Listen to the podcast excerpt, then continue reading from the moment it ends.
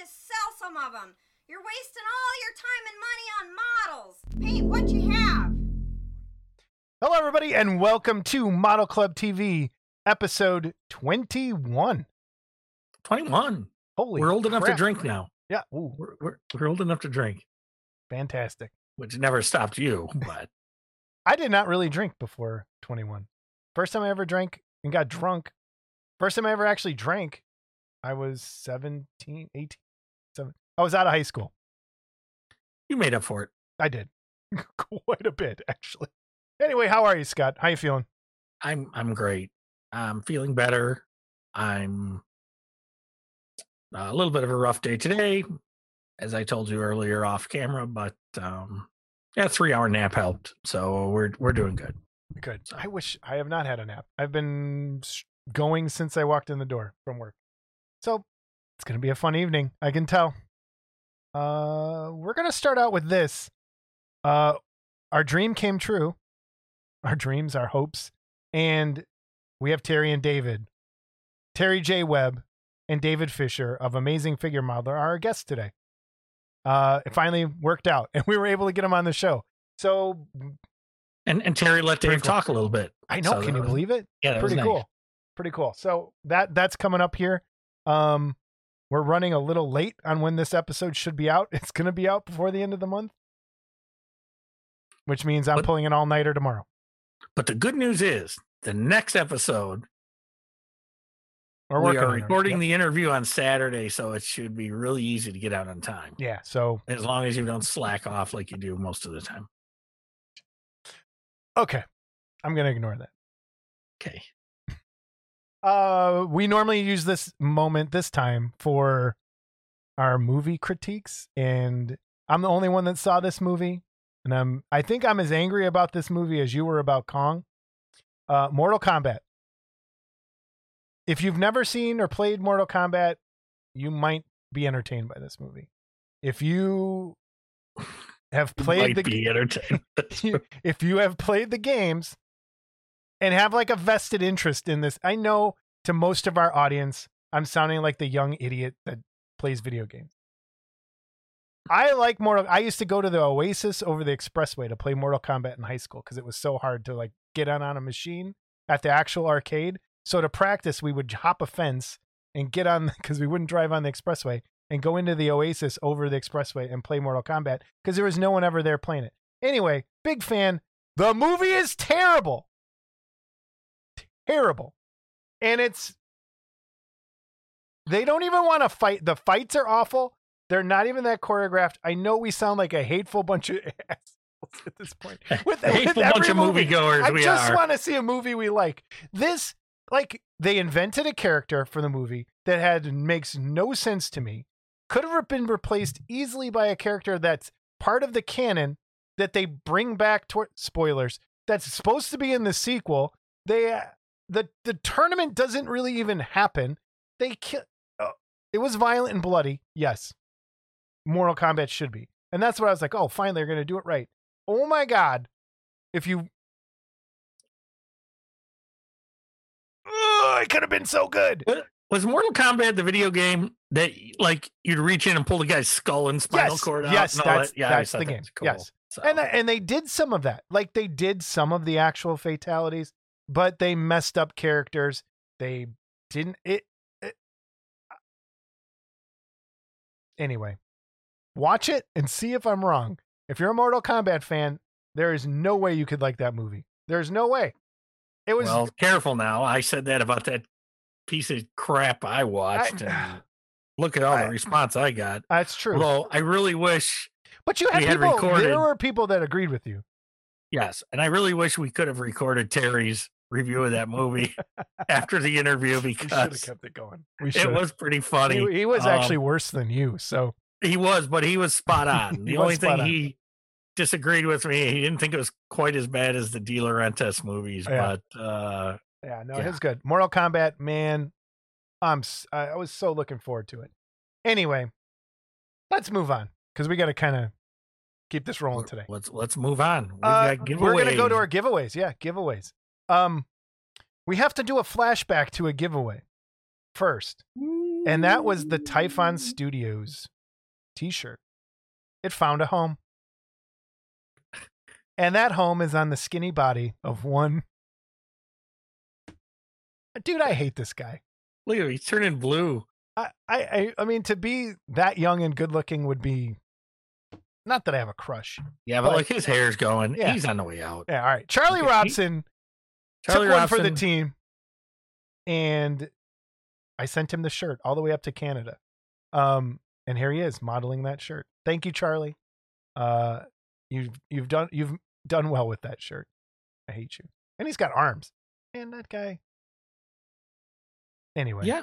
I have a pretty wife. that's what happens when you do. Yeah, that's what happens He's when got you a do pretty wife, a pretty kid, and uh yeah, it's like he hit the lottery. Yeah, this guy. Yeah. I hate So him. yeah. But uh yeah. So this episode, we are giving away our Yeager Army card. Pow pow. And Scott, tell him what I didn't notice about my card. So anyway, that was one of their chase cards that he didn't even realize he got. So his I- card is actually signed by Jeff. I- So I, I thought everyone's was. That's where I when I saw it, I was like, oh, that's pretty cool. But I just figured Yeah. everybody's was. So anyway, um, yeah, you know, he was a big winner and didn't even know it. But uh, this will story uh, of my life. We've got three of these to give away. We're going to give one away this week. So if you didn't get in this week's drawing, there's still time. And if you're already in, you'll stay in. Um, and it'll entitle you. You can get the Yeager uh, Army um, exclusives uh, when they come out. Gives you the chance to buy them. And um, And our winner is and our winner is Kendall Conniff. Kendall Conniff. Awesome, awesome. Kendall Conniff gets the first Yeager card, 387027. Put it in the camera. Wait. All right, we'll get a hold of you, Kendall, and I'll Kendall. mail that out to you. And uh, and everyone else is still in the drawing. So we everyone else more. is still in the Yep. drawing, and there's still time to enter. Yeah, if you want to enter Model again. Club, yeah, Model Club TV. Oh, that's right, you got a button. Um, Model Club TV at gmail.com. Uh, just whatever, Yeager, put Yeager on there or whatever, and you'll be in the. Jason will send you a number, and you'll be entered still. So there's still two more to give away. And again, thanks to those guys uh, Yeah. for uh, donating that. Okay, so our next, our next giveaway, man, we're just like Santa Claus. That's why I look like this. We're giving so much stuff And, and we're gonna have a giveaway today too. Yep. Uh, yep, and another one to announce actually. Um, this is for oh crud, I gotta get the whole thing back up. The uh Monster Jones Boxo stuff. Remember, that's there's some cool stuff. The Monster Jones box of stuff, and that shirt might actually fit somebody. Yeah, that one will. All right, here we go. The Monster Jones box of stuff is coming to you. Wait. I want to do it on camera. I wasn't doing it on camera. Here it comes. Who? I don't think we can do this. Why? Yeah, I guess we can. Kendall Conniff. Oh, for shit's sake! Are you serious?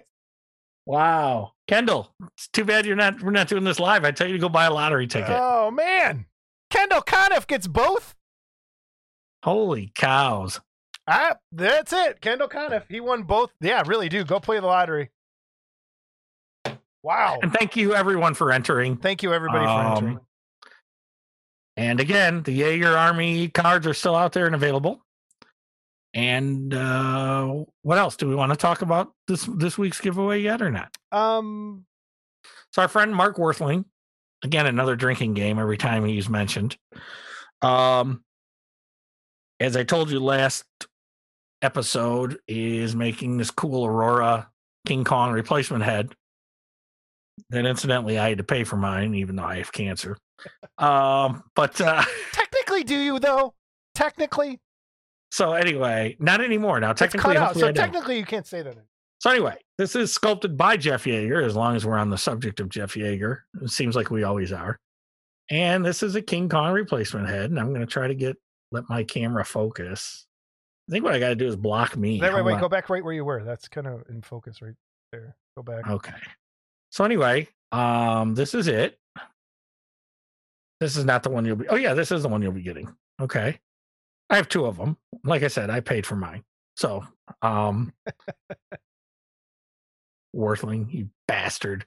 So um and Mark's Mark's wife, Shanna, is a really big fan. We got to get her an autograph photo. Um, because she's a really big fan of ours. And anyway, Mark was uh it comes with the head. The head. And the teeth, which Mark was so kind. I don't know. Oh yeah, you can see it. Top and bottom. TB. Okay. TB. And um also comes with a nice uh Aurora style uh King Kong nameplate. Very so, cool. um Well, thank you, Mark. and, and then uh And that nice of means that- Mark, of course, to think everybody that buys from him is an idiot. because he gives these directions explaining the T and the B. Okay, so um there you go, Mark. I never got that And you. I'm so Thank mad. I'm, God. I'm so mad at myself. I had planned to make a Pestilence Labs button because we always need one. Um, Okay. but thank you, Mark, for that giveaway. So Yeah. send an email to modelclubtv at gmail.com and put Kong in the subject line for the Kong head giveaway for next episode. Yeah, and I, and I told Mark um, when these came, and it was nice they came yesterday just in time. I told him it's always nice to get some head from you. Um, so uh, he was like, "Hey, Wow. wow. Um, I But, have another um, one so- announcement to give away, give, but I'll talk about it when we get to it. In a minute. okay." But yeah, so anyway, um, again, Kong head, Kong, whatever, Model Club TV at Gmail, and again, this fits the Aurora Kong, and uh, it's a definite improvement. And I will say this: I'm not. I have a lot of these replacement heads. And you know, it's my dream to actually build a set of Aurora kits as they are. But there are a few of them that have some really nice replacement parts that I want to build with, and this has now just been added to it. So Cool. And also, Atlantis is reissuing the King Kong very shortly. So um, there we go. Excellent. Okay. So uh, yeah, and uh, so that's giveaways. Um, News and reviews.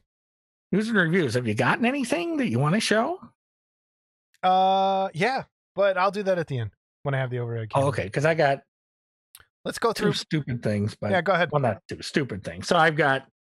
I had a gentleman actually cast the, and I don't know if you're going to be able to pick this up, even not the Queen of of uh, Diamonds, but I don't know if you can see the little black piece in there.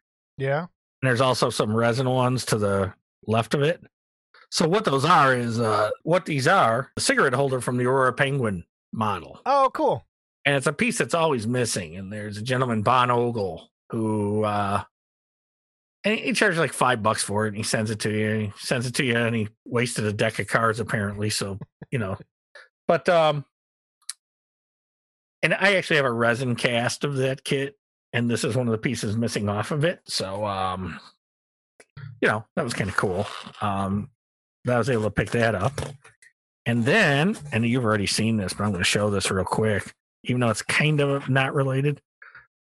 I sent this mini bust out to Creations in Chrome. It cost me 75 bucks. And uh the Silver Surfer, obviously, for those that don't know. And they actually paint it. They do all the black painting and the eyes and all that. And Bowen released like 500 of these in Chrome, and they're like between 350 and 500 dollars all the time. So this was a nice alternative. They have the chrome look, but not really the real thing. So um yeah, Cool. and I always thought it Yeah, looked cool in chrome. So Yeah, it does. And I saw it in person So- too when we. yeah, and it cost me 75 bucks, but I'm sure they do. And the reason I'm saying this is I'm sure they probably do um resin models or something if there's something you want chromed. So uh there you go. And that's all I've gotten. And again, the King Kong head, I, I picked that up too. That's here. So Cool. that's all that's all I've gotten. How to create a monster in carbonite. Yeah.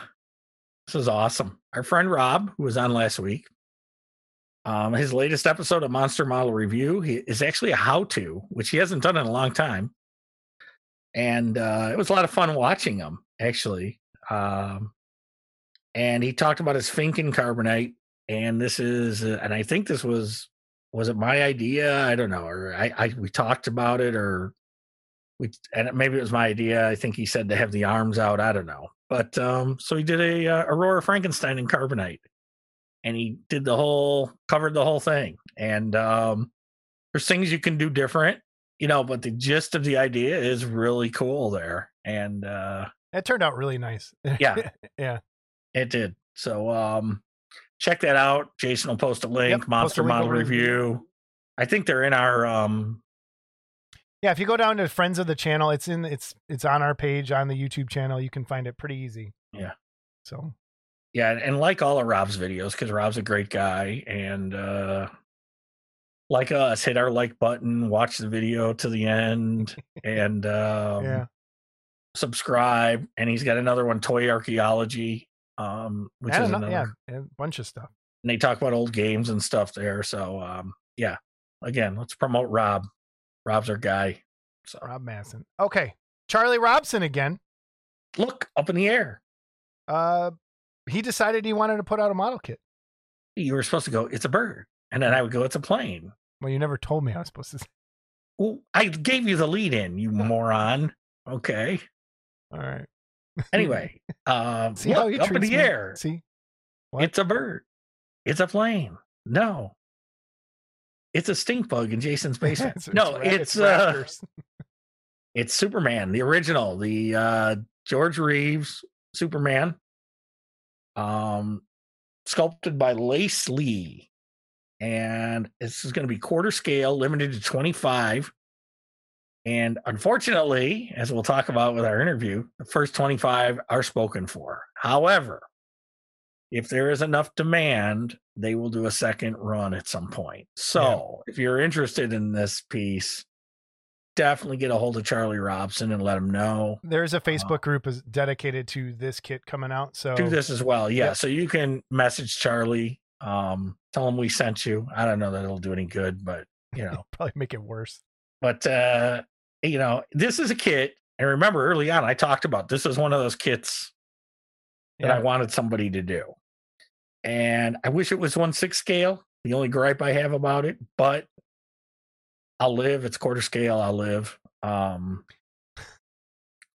and because it's a Poor kid I Scott. want, but can you see the detail like in the cape yeah, it looks cool. and and how that's raised and that's how it was i mean if you look at photos of the um costume you know and there's a lot of photos of the costume out there when i first saw this i go well, he looks kind of funky like his you know his pants are way high and stuff but if you look at the actual photos this is exactly how it was Yep. so um you know It looks great. And I mean, for a first kit, that's pretty, uh, that's pretty ambitious and risky because you don't know. Yes. There might not be a lot of people out there. So thanks for doing that. I mean, it was on Scott's list, which is pretty cool. and i forgot to oh, was it 200 220 i think it was 225 Okay. is the cost, but I'm not hundred percent sure. And I think Paul Gill's going to do the casting, and uh because he don't have enough to do otherwise, um, he's really got a lot going on. But anyway, um, yeah, I'm really looking forward to this. Charlie talked to me about some future projects um, that he may do as well. You know, if this goes really well, and it looks like it is going well, so. Um, those of you on the list for this, be patient. It's going to take a little while. Um, like I just joked, Paul's got a lot going on most of the time, but I do know it is on the way to him. It has been boxed and shipped to him. So, um, and this uh, next picture is. Charlie scarring his kid, kid yeah. So life. Charlie posted this on Facebook today, and this is his son Lincoln. And uh, my only reply to this was simply, "This kid's going to be in therapy someday, and I hope this picture comes in handy." Um, Actually, that's funny. When I was, I was probably three. My uncle Bob, I was born on my. I probably should I give my birthday out on the internet? I don't know. Whatever. Uh, yeah, Halloween. There, I did it's it. Halloween, you jerk. so my birthday's on Halloween, so people always dressed up. I remember like vividly my uncle Bob coming to the door with a Wolfman mask on when I was like three, and I was terrified, and I ran screaming away from the door, and it was very similar to that. Oh man, but yeah, that's very cool. So um, there you go, Charlie. Damage your kid some more. Yep, That's damage. okay. That- they, they turn out fine. Look at me. Yeah. Um, the next two kits that I saw that I thought were interesting.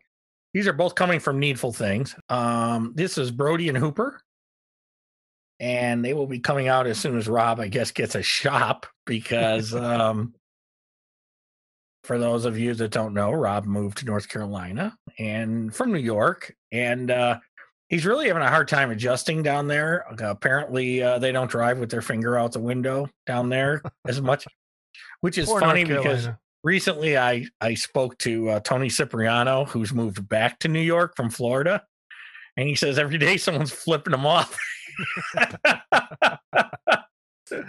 so um yeah it was um is pretty funny but um so those are going to come from needful things someday and um they look good. I they more jaw stuff always better.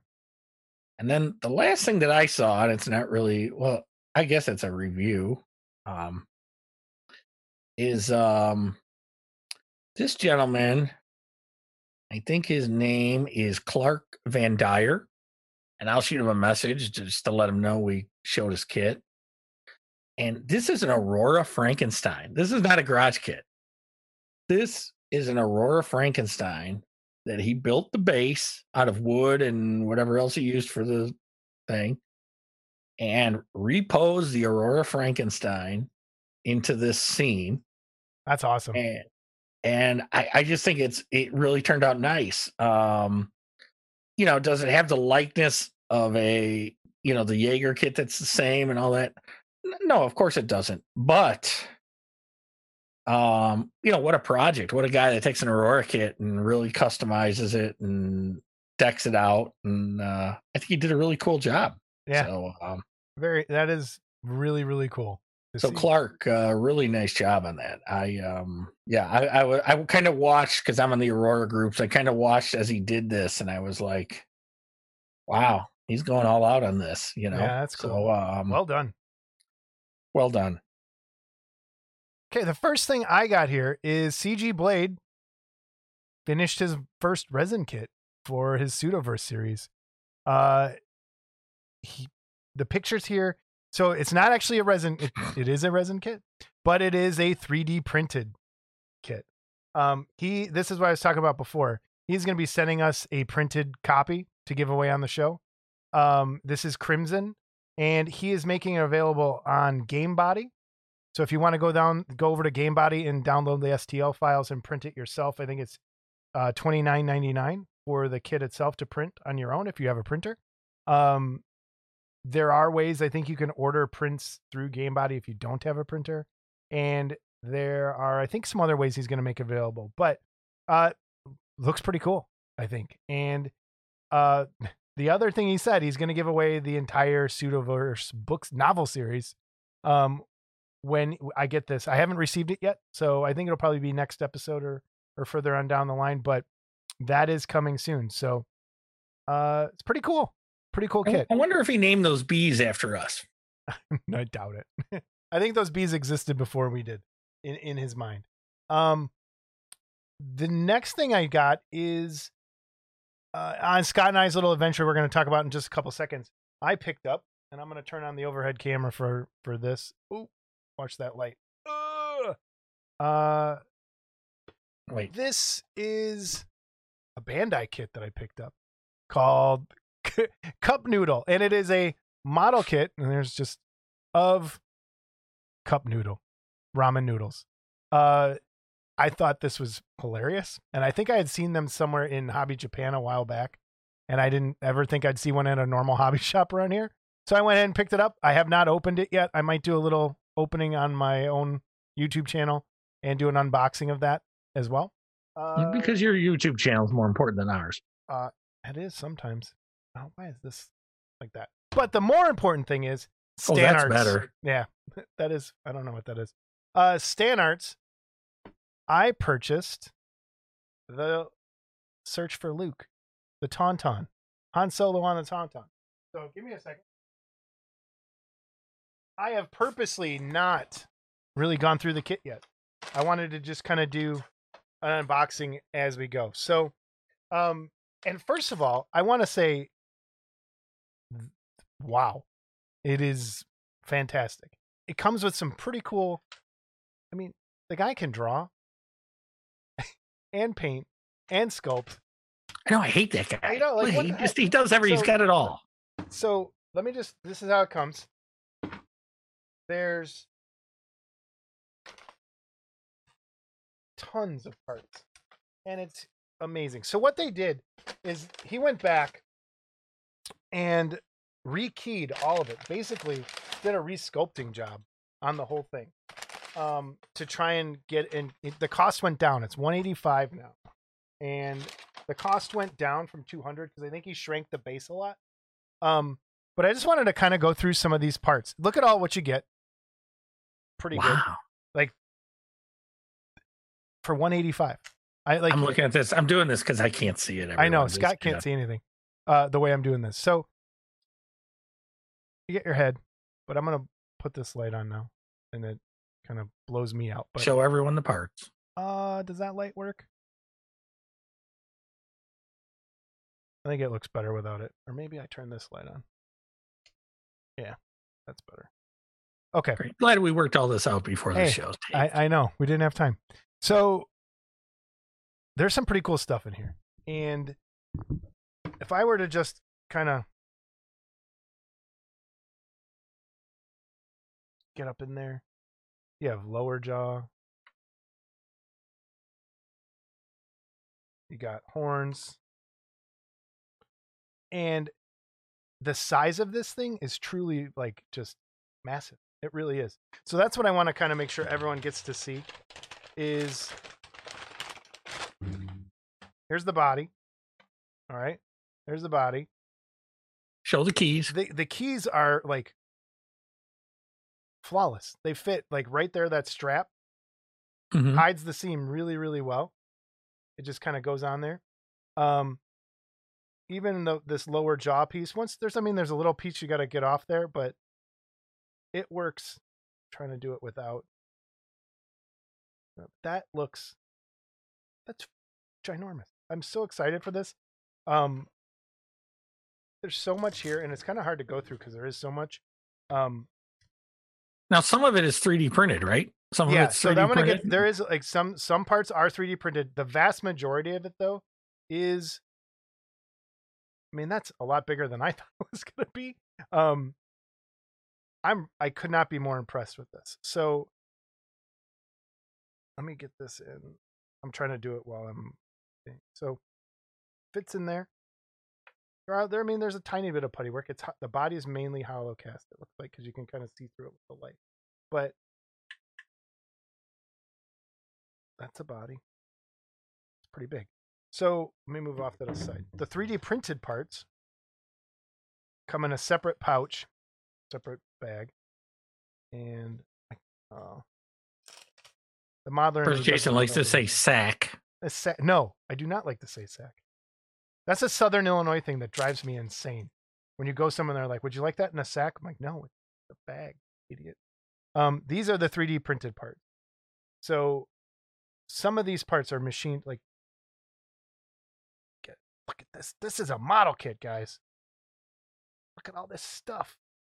Um, I'm assuming those are for the reins. I got to read the instructions, but when you get these tiny little I think that's for the viewfinder. You get. Oh no, it's still focused on my hand. You get You don't lose it all now. no. And that's what I'm afraid of because there's some clear parts, like some belt. You get the, oops, you get the belt still on the Supports. support. There's the goggle lenses are cast in clear. Wow. um Han Solo's gun. Again, like that's what it's taken. Yeah, there we go. Um this is a model kit. Like some great, great little details that are in there. And I could not be happier with this thing. Um, let's get on uh, Han's face here for a second and get some of the body pieces for him. So he's built, and there's flashing on there. I got to take off, but he sits on there pretty well. His face, So what scale would you say he is? One eighth? I no, maybe maybe. Um. Yeah. I I don't want to sound like. Yeah, maybe one eighth. It's not one sixth. It's a little smaller than that. So maybe one eighth. Um. But it's looking like. Man, I don't even know. I almost want to do a separate review and put it up here, but there's you can see there's a space. So you know what I want you to do? Hmm. Just take an exacto knife and stick it through the hollow body of the thing and see if it smells worse on the inside than the outside. and every Star Wars geek in the world will get that one. So uh, I want to pop the tail in here just to give you an idea. Like, just look at that.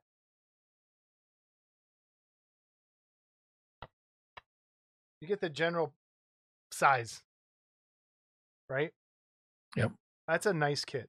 Really nice kit. Um, thank you, Stan Arts. I I really I. And then the and I want to say, as long as you're on the subject, yeah. Let's keep going while I kind of Well, You while you're on the subject, okay, I just want to say this is the I'll come back to first for a second. first time I had ever heard of them, and it ended up on eBay. And I picked this up, and they still sell this. And look at this thing; it's beautiful. That is gorgeous.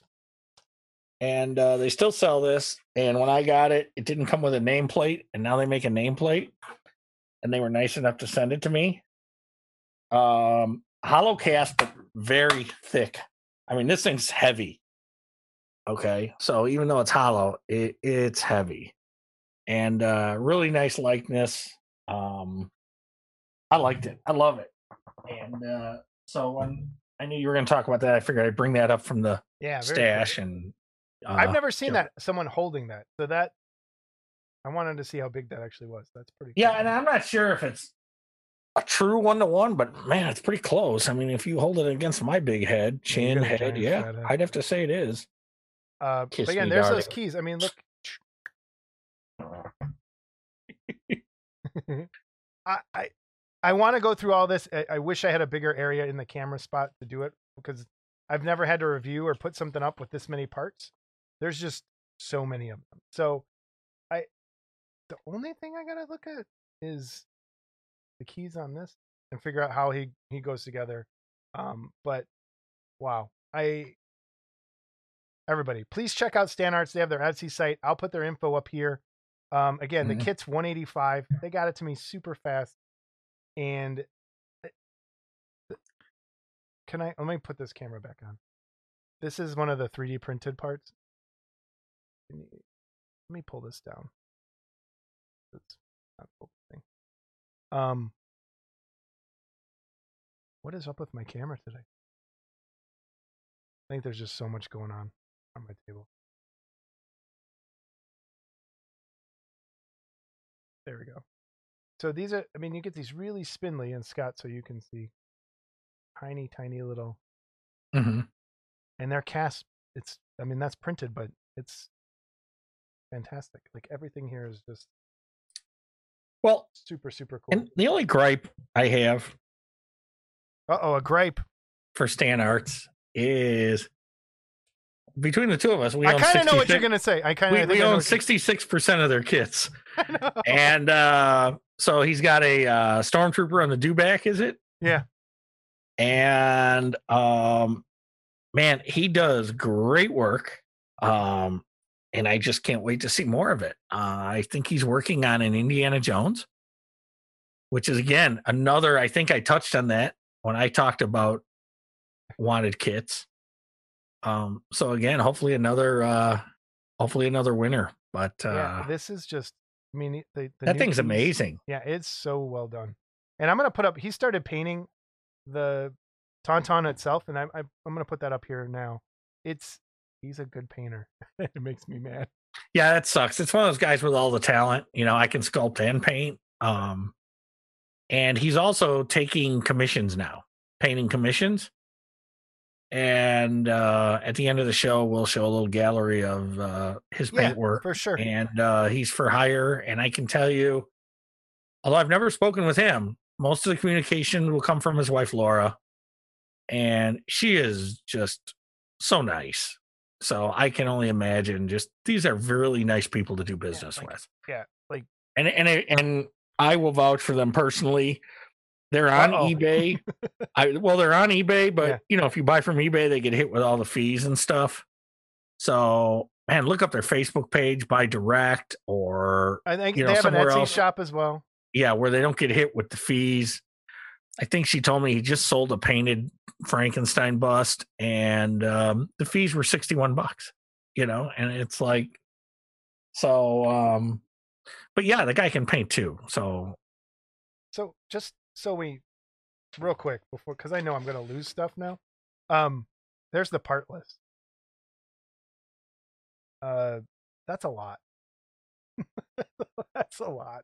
Yeah, this Frankenstein bust was only uh four parts. Yeah, I know that's that, and and it's not like, I mean, you get parts that are that small. Like this is a model, a modeler's model kit, which I really really Mhm. like.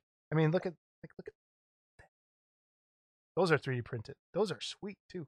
So, thank you. And you. the cool Stan thing is, there's plenty of reference for that that you can paint. Yeah. and uh I mean, thinking back, and, and I know we're going way long, today, but I mean, this is a, uh, like when I, what got me into making models was when Empire Strikes Back came out. They did like a making of thing, and they had Phil Tippett specifically talking about the Tauntaun and how he would like. I remember them like in the episode in this show manipulating it, the puppet's mouth and the stop motion puppet's mouth and how they did the motion like the, the stop motion on the tauntaun and to have like a kit that's that close to the actual stop motion puppet is and it looks better than the puppet i mean it looks like a the real beast but this is something i've kind of always wanted was someone to do this and the dewback too that's next on my list like those were the, i have the toys sitting in a box my tauntaun and my dewback that i got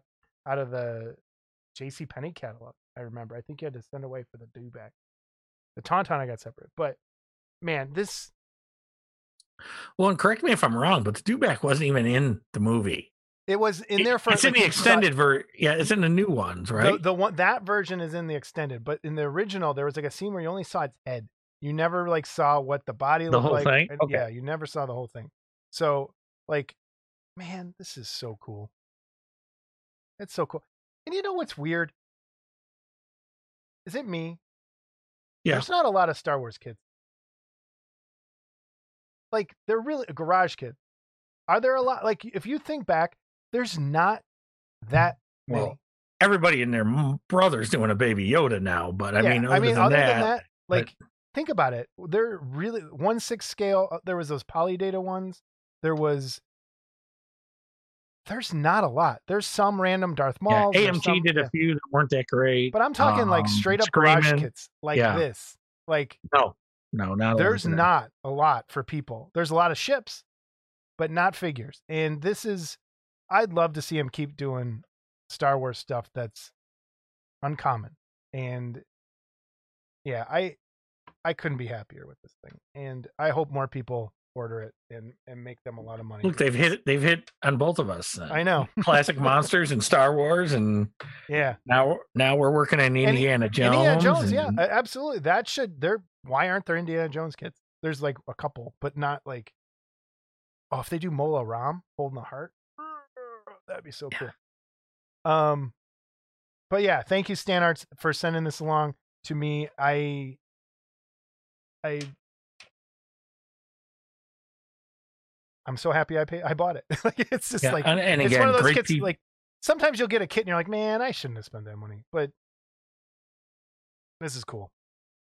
and, and again, cool. great people to do business with. Yep. Um, I know she even sent me a message when I got home from the hospital asking how I was doing and stuff. And uh, I didn't even do that. no, because you don't care. So anyway, I'm gonna try and pack this all up. Uh, but what I'm gonna do is I'm gonna, when I build this, I'll I'll put up a video of me building it and get it done. There's Tauntaun butt. Nice. Okay. He's a weirdo. He eats out of the garbage. Don't forget. If he All right. dropped that kit in the toilet, he'd still build it. Okay. Oh man. So That's anyway, w- watch the gallery at the end. Yeah, we'll Um, have some of his work up. And if you want to hire him, the information's there uh, for commissions. Um, and what's interesting too about the gallery, I'll say this, is that he doesn't only do figure kits. There's a couple um, hardware kits. There's an X-wing and a snow speeder, so he's diverse. Okay. Oh, can you see that? No, you can't see it. You'll see it when you watch the video, Scott. The yeah, like I watch the- these on the things after I'm done. I don't either. I'm like so sorry I even did them like, Like- 10 minutes after we're done. This is so thin, and this is the Yep. binoculars, and they're like perfect. I mean, and again, this combines traditional with the 3D printing for some of the parts that need a more crisper, cleaner machine style Mhm. look to them, Which which, is kind of a- cool. yeah, I think that's Uh, a great Maybe way to that's the future. yeah. To do some of that stuff that's a little harder. Well, because yeah, you do all these little intricate here, I- pieces. And part of that 'em, is, and and I think we've talked about this before on some of it, like something like this that's cloth, like a piece of leather. You can't really sculpt something that thin, right. but you can 3D print it. Because if you try to do this traditionally, that clay is Right. either, is always going to be too much. Mhm. And like, the Well, and then if you go to print- there- If you go to print the tauntaun itself, it's going to take hours or days, yeah, and uh, it's it's probably more cost efficient to cast that in resin. You know, so this is a good um, mix. Oh man. So you're you'll see this later, but just like the belt buckle on this piece and the two little nubs coming off of that, like I can't even there's no way you could traditionally do that without just making that a separate part and making it wire. That would you put on there? Thank you, Stan Arts. Um keep it coming, please. This is and we'll put again contact info below there's so many cool things in this kit that I don't even know where to start. So the guy can sculpt, the guy can paint, and the guy can uh, 3D render. That's Yeah. great. That's just great Hey, great. do I look better with this light on? And no, uh, not unless the sun was shining like three feet from you. I hate you. Okay, back to the darkness. Let's move on to the workbench.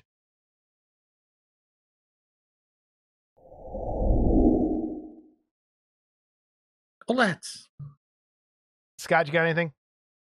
well, yeah. I've been working on the Stan Art Frankenstein. No, I have nothing.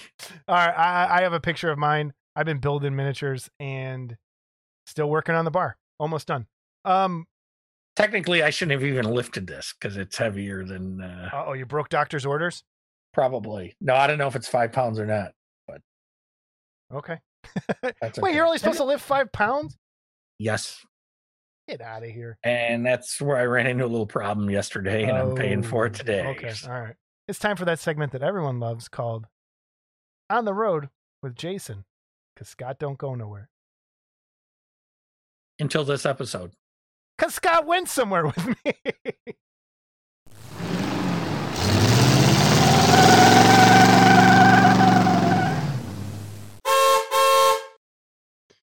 All right, so we first of all, whose idea was it?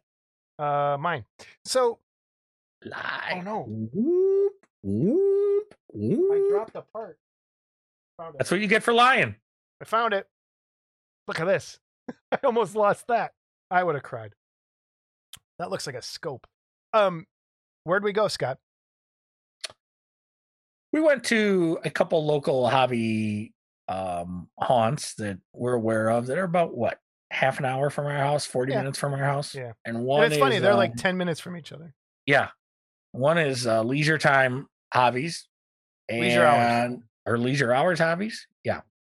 Okay. Leisure, yeah, leisure hour. and um they they are really deep into RC cars and you know RC just RC stuff in general, I guess. But they have a spatter, little spattering of plastic kits, and they do do some gaming stuff. So they stock some gaming stuff there. So that was kind of uh that that's kind of cool. I know Jason bought some uh, paint there. Yeah, they they And, have uh, uh, drastically shrank their model kit collection uh, over the last couple years, but still they got some stuff. And then down the street from there, in Crest Hill, um, Illinois, Walt's Hobby Shop. Now, I first heard of Walt's back when I had jury duty years ago, and uh, I looked for hobby shops in the area because that's right. I was in Joliet, downtown Joliet, Illinois, and um, I found Walt's, and it was in a little different location than it is right now. But um, so I've kind of been, you know, going there from time to time since. And I think I showed you Walt's, right? We went I to think I saw it once, and you're like, "Have you ever been to Walt's?" And I was, I I said, "I've seen it. I've never gone." so. And now Walt's is more trains, and they have some slot car stuff, and they have some RC stuff, but a lot of plastic models. Um, and a nice variety of plastic models, and a lot of paint and supplies, and um, and the train stuff, which can also cross over into what we do for dioramas and stuff like that. A lot of cool stuff in there.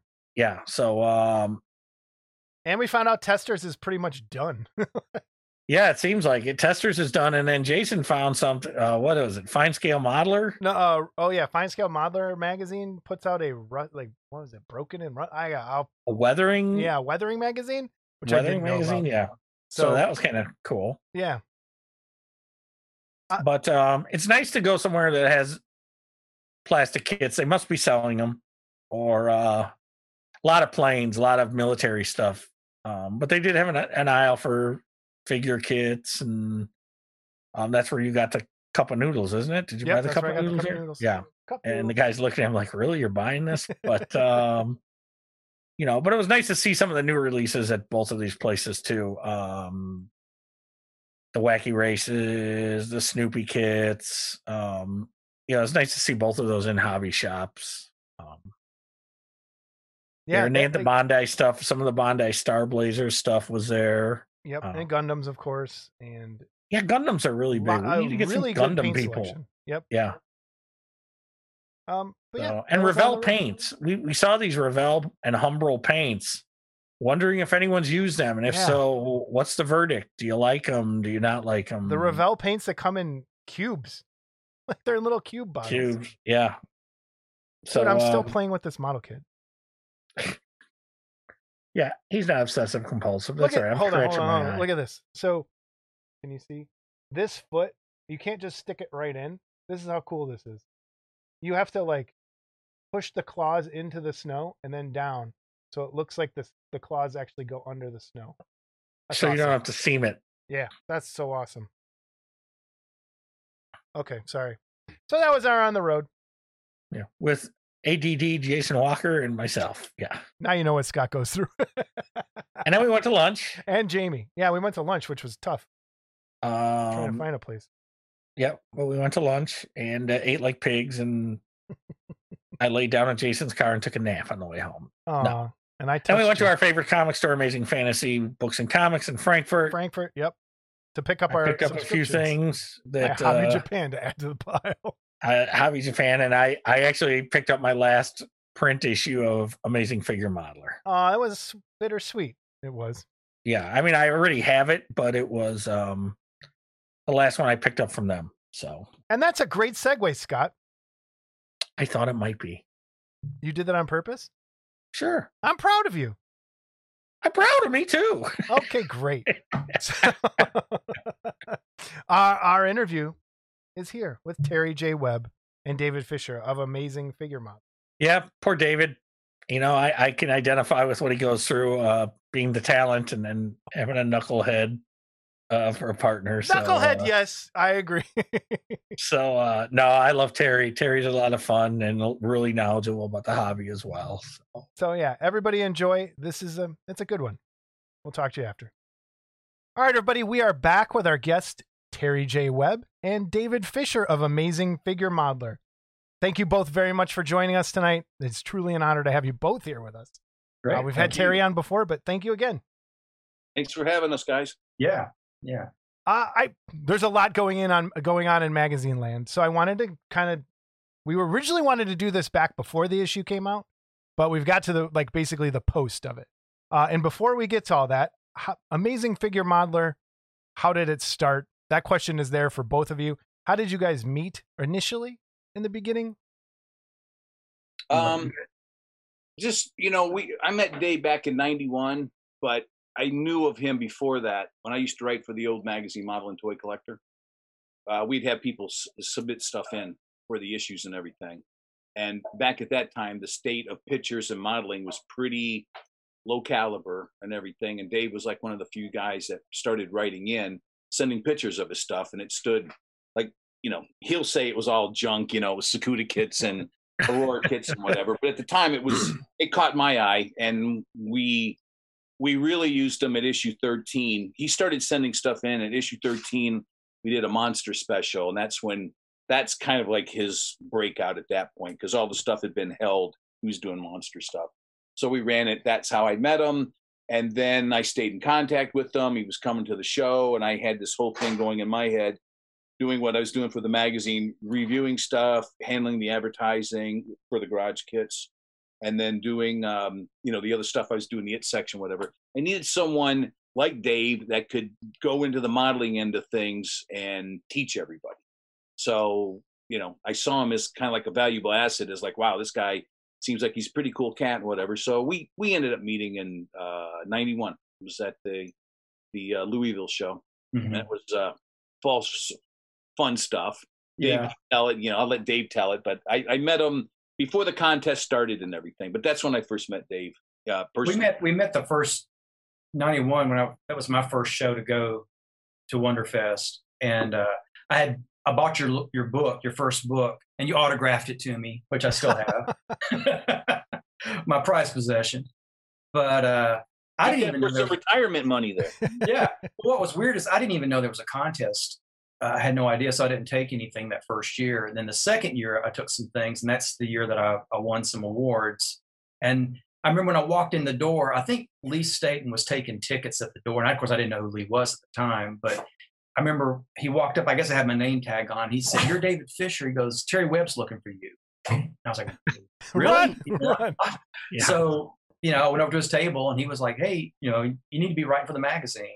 Uh, we just kind of talked about it. And that's sort of how it started. I did the, I started doing I the asked column. nicely. Yeah. I asked. But what was ironic was I'm doing a painting um, article column in a black and white magazine. So you spend half of the article trying to explain the colors because they can't see them. right. So it was it was a interesting exercise in, in doing that type of thing. That was But the irony of back then. I even told them right up front, I go, I know, look, it's stupid. Said you could just do this in black and white. No one ever know any difference. But but that was one of the big ironies of doing those magazines back then. You're trying to cover this very vivid, you know, expressional Right. hobby, and you're Yeah. limited. And it was the same thing, you know, just like trying to show people too, you know, because you know they don't have like scans that they can do now where where the, the colors are vibrant and everything's shown. You can zero. Imagine, you know, matrix doc system of the, the black and white halftones. And it was pretty Yeah. laughable. You go back and look at some of the old model and toy collectors. He's sitting there doing articles like on the Predator and uh, Iria, you know, and they look gorgeous because I'm sitting there looking at the photos and I'm like, oh, these poor people. They only knew I, I remember he did the Horizon Joker and he's describing the purples yeah. and um, all that. Yeah. What? How many did you do, Dave? Was it like eight? Do you remember how many issues? Gosh, I'd have to go back and look. It was probably eight to ten would be my guess. Yeah, that, that would be my guess. I've got them all somewhere, but yeah. And then, as the story goes, you know, I was doing that, and then one night Terry called me, and he was all upset because Bill Bruegman, who was the publisher of the magazine, had decided to sell it. And Terry was kind of like, "I put all these years into this thing, and now." And the guy, I think, that was going to buy it, if I'm not mistaken, he wanted to just do toys, correct? He wasn't interested. No, in he was more of a TV guy. Oh, He had- okay. He had a TV history background, so he wanted to cover mainly the older TV shows, but with the toys and the collectibles that went with it. Right, That was right. the angle, and I knew So- that into it.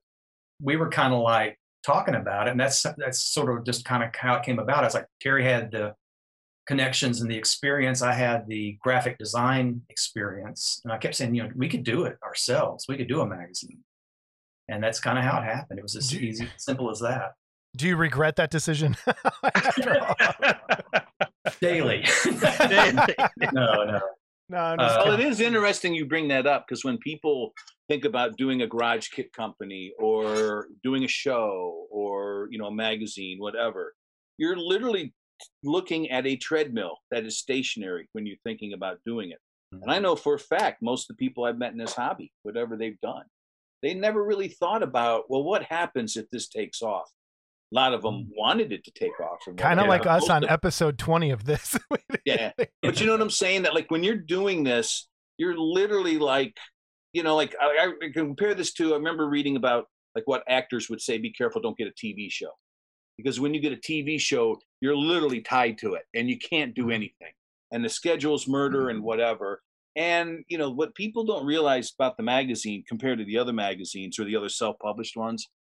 I had the benefit of working with the guy for seven years.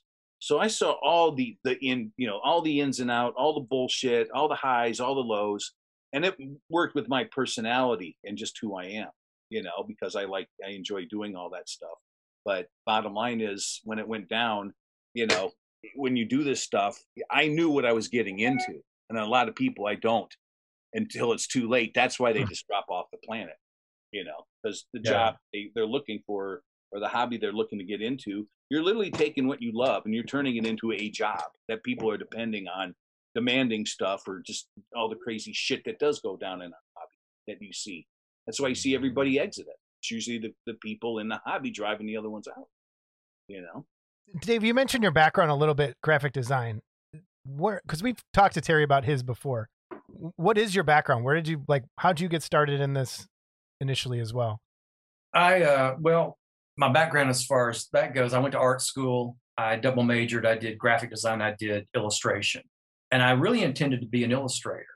And um, moved to New York, and uh, under odd instances that happened up there, we moved back. And at that point, when I came back to Nashville, I was realistic in realizing that uh, it was going to be easier to make money as a graphic designer versus being an illustrator in Nashville, Tennessee the few illustration jobs I got here were like drawing lawnmower parts or hamburgers for McDonald's. You know, it wasn't going to be a really fulfilling thing to do. So uh, I, I went more toward the graphic design side. I got a job at an ad agency, worked there for two years. The guy that was my boss there, the main art director, he and I broke off, formed our own company, did that for six years.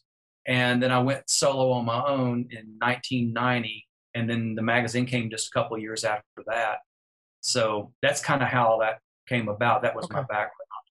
Um, but when we started doing the magazine, I mean, I had zero experience with like at that time, like PageMaker or Quark, Photoshop. I had never done this Quark. Oh my God. Remember Quark? Yeah. So I'm sitting, I'm sitting there. oh, You know, we did three issues. Terry had another partner for the first three issues. I was just kind of a side guy writing, and then I took over uh, production with the fourth issue. And I'm sitting there at the computer with the manuals in my lap, like you know, um, oh, I've got to add folios to the page. How, how do I do that? And I look it up, you know. And I was just step by step uh, learning how to do it on my own, and it was it was a you know a daunting experience. And was It's in- Terry on the phone going, Is it done yet? Is it done yet? How's it going? How's it going, Dave? It's done? Nah, I just asked him right, you know, from the get go. It was a pretty dramatic split on the other end. And I, I remember it was August 25th. I called him up. It's a Sunday. I called up Dave and I said, Well, it's all over. And it, and it's the whole thing is like the whole history of the magazine, the whole magazine itself could actually have a whole book. But what people don't realize is me and Dave were going to do the do the the mag or the magazine, and we knew we were going to do it before we even did it. But then my uh, my best friend from growing up, what people didn't realize, he was the guy that did my books. And at a time, he came along in the- in the late '80s.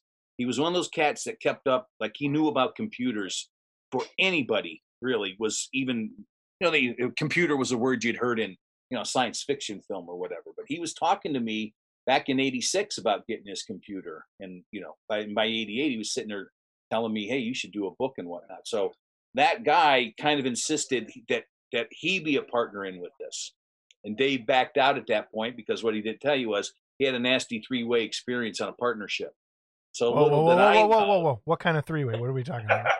Not the good Well, kind. it's- not the good the kind. one- All right. It's the one we can talk Trust me. about. It. It's a partnership in business, not Oh, okay, bad. business. Thank you, Terry, for clarifying.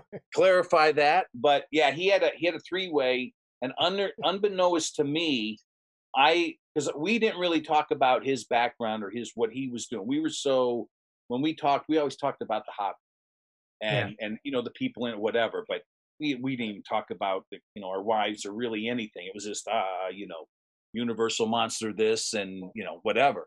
So when when it all went down, you know, we had an understanding, me and Dave did, that we were going to do the magazine.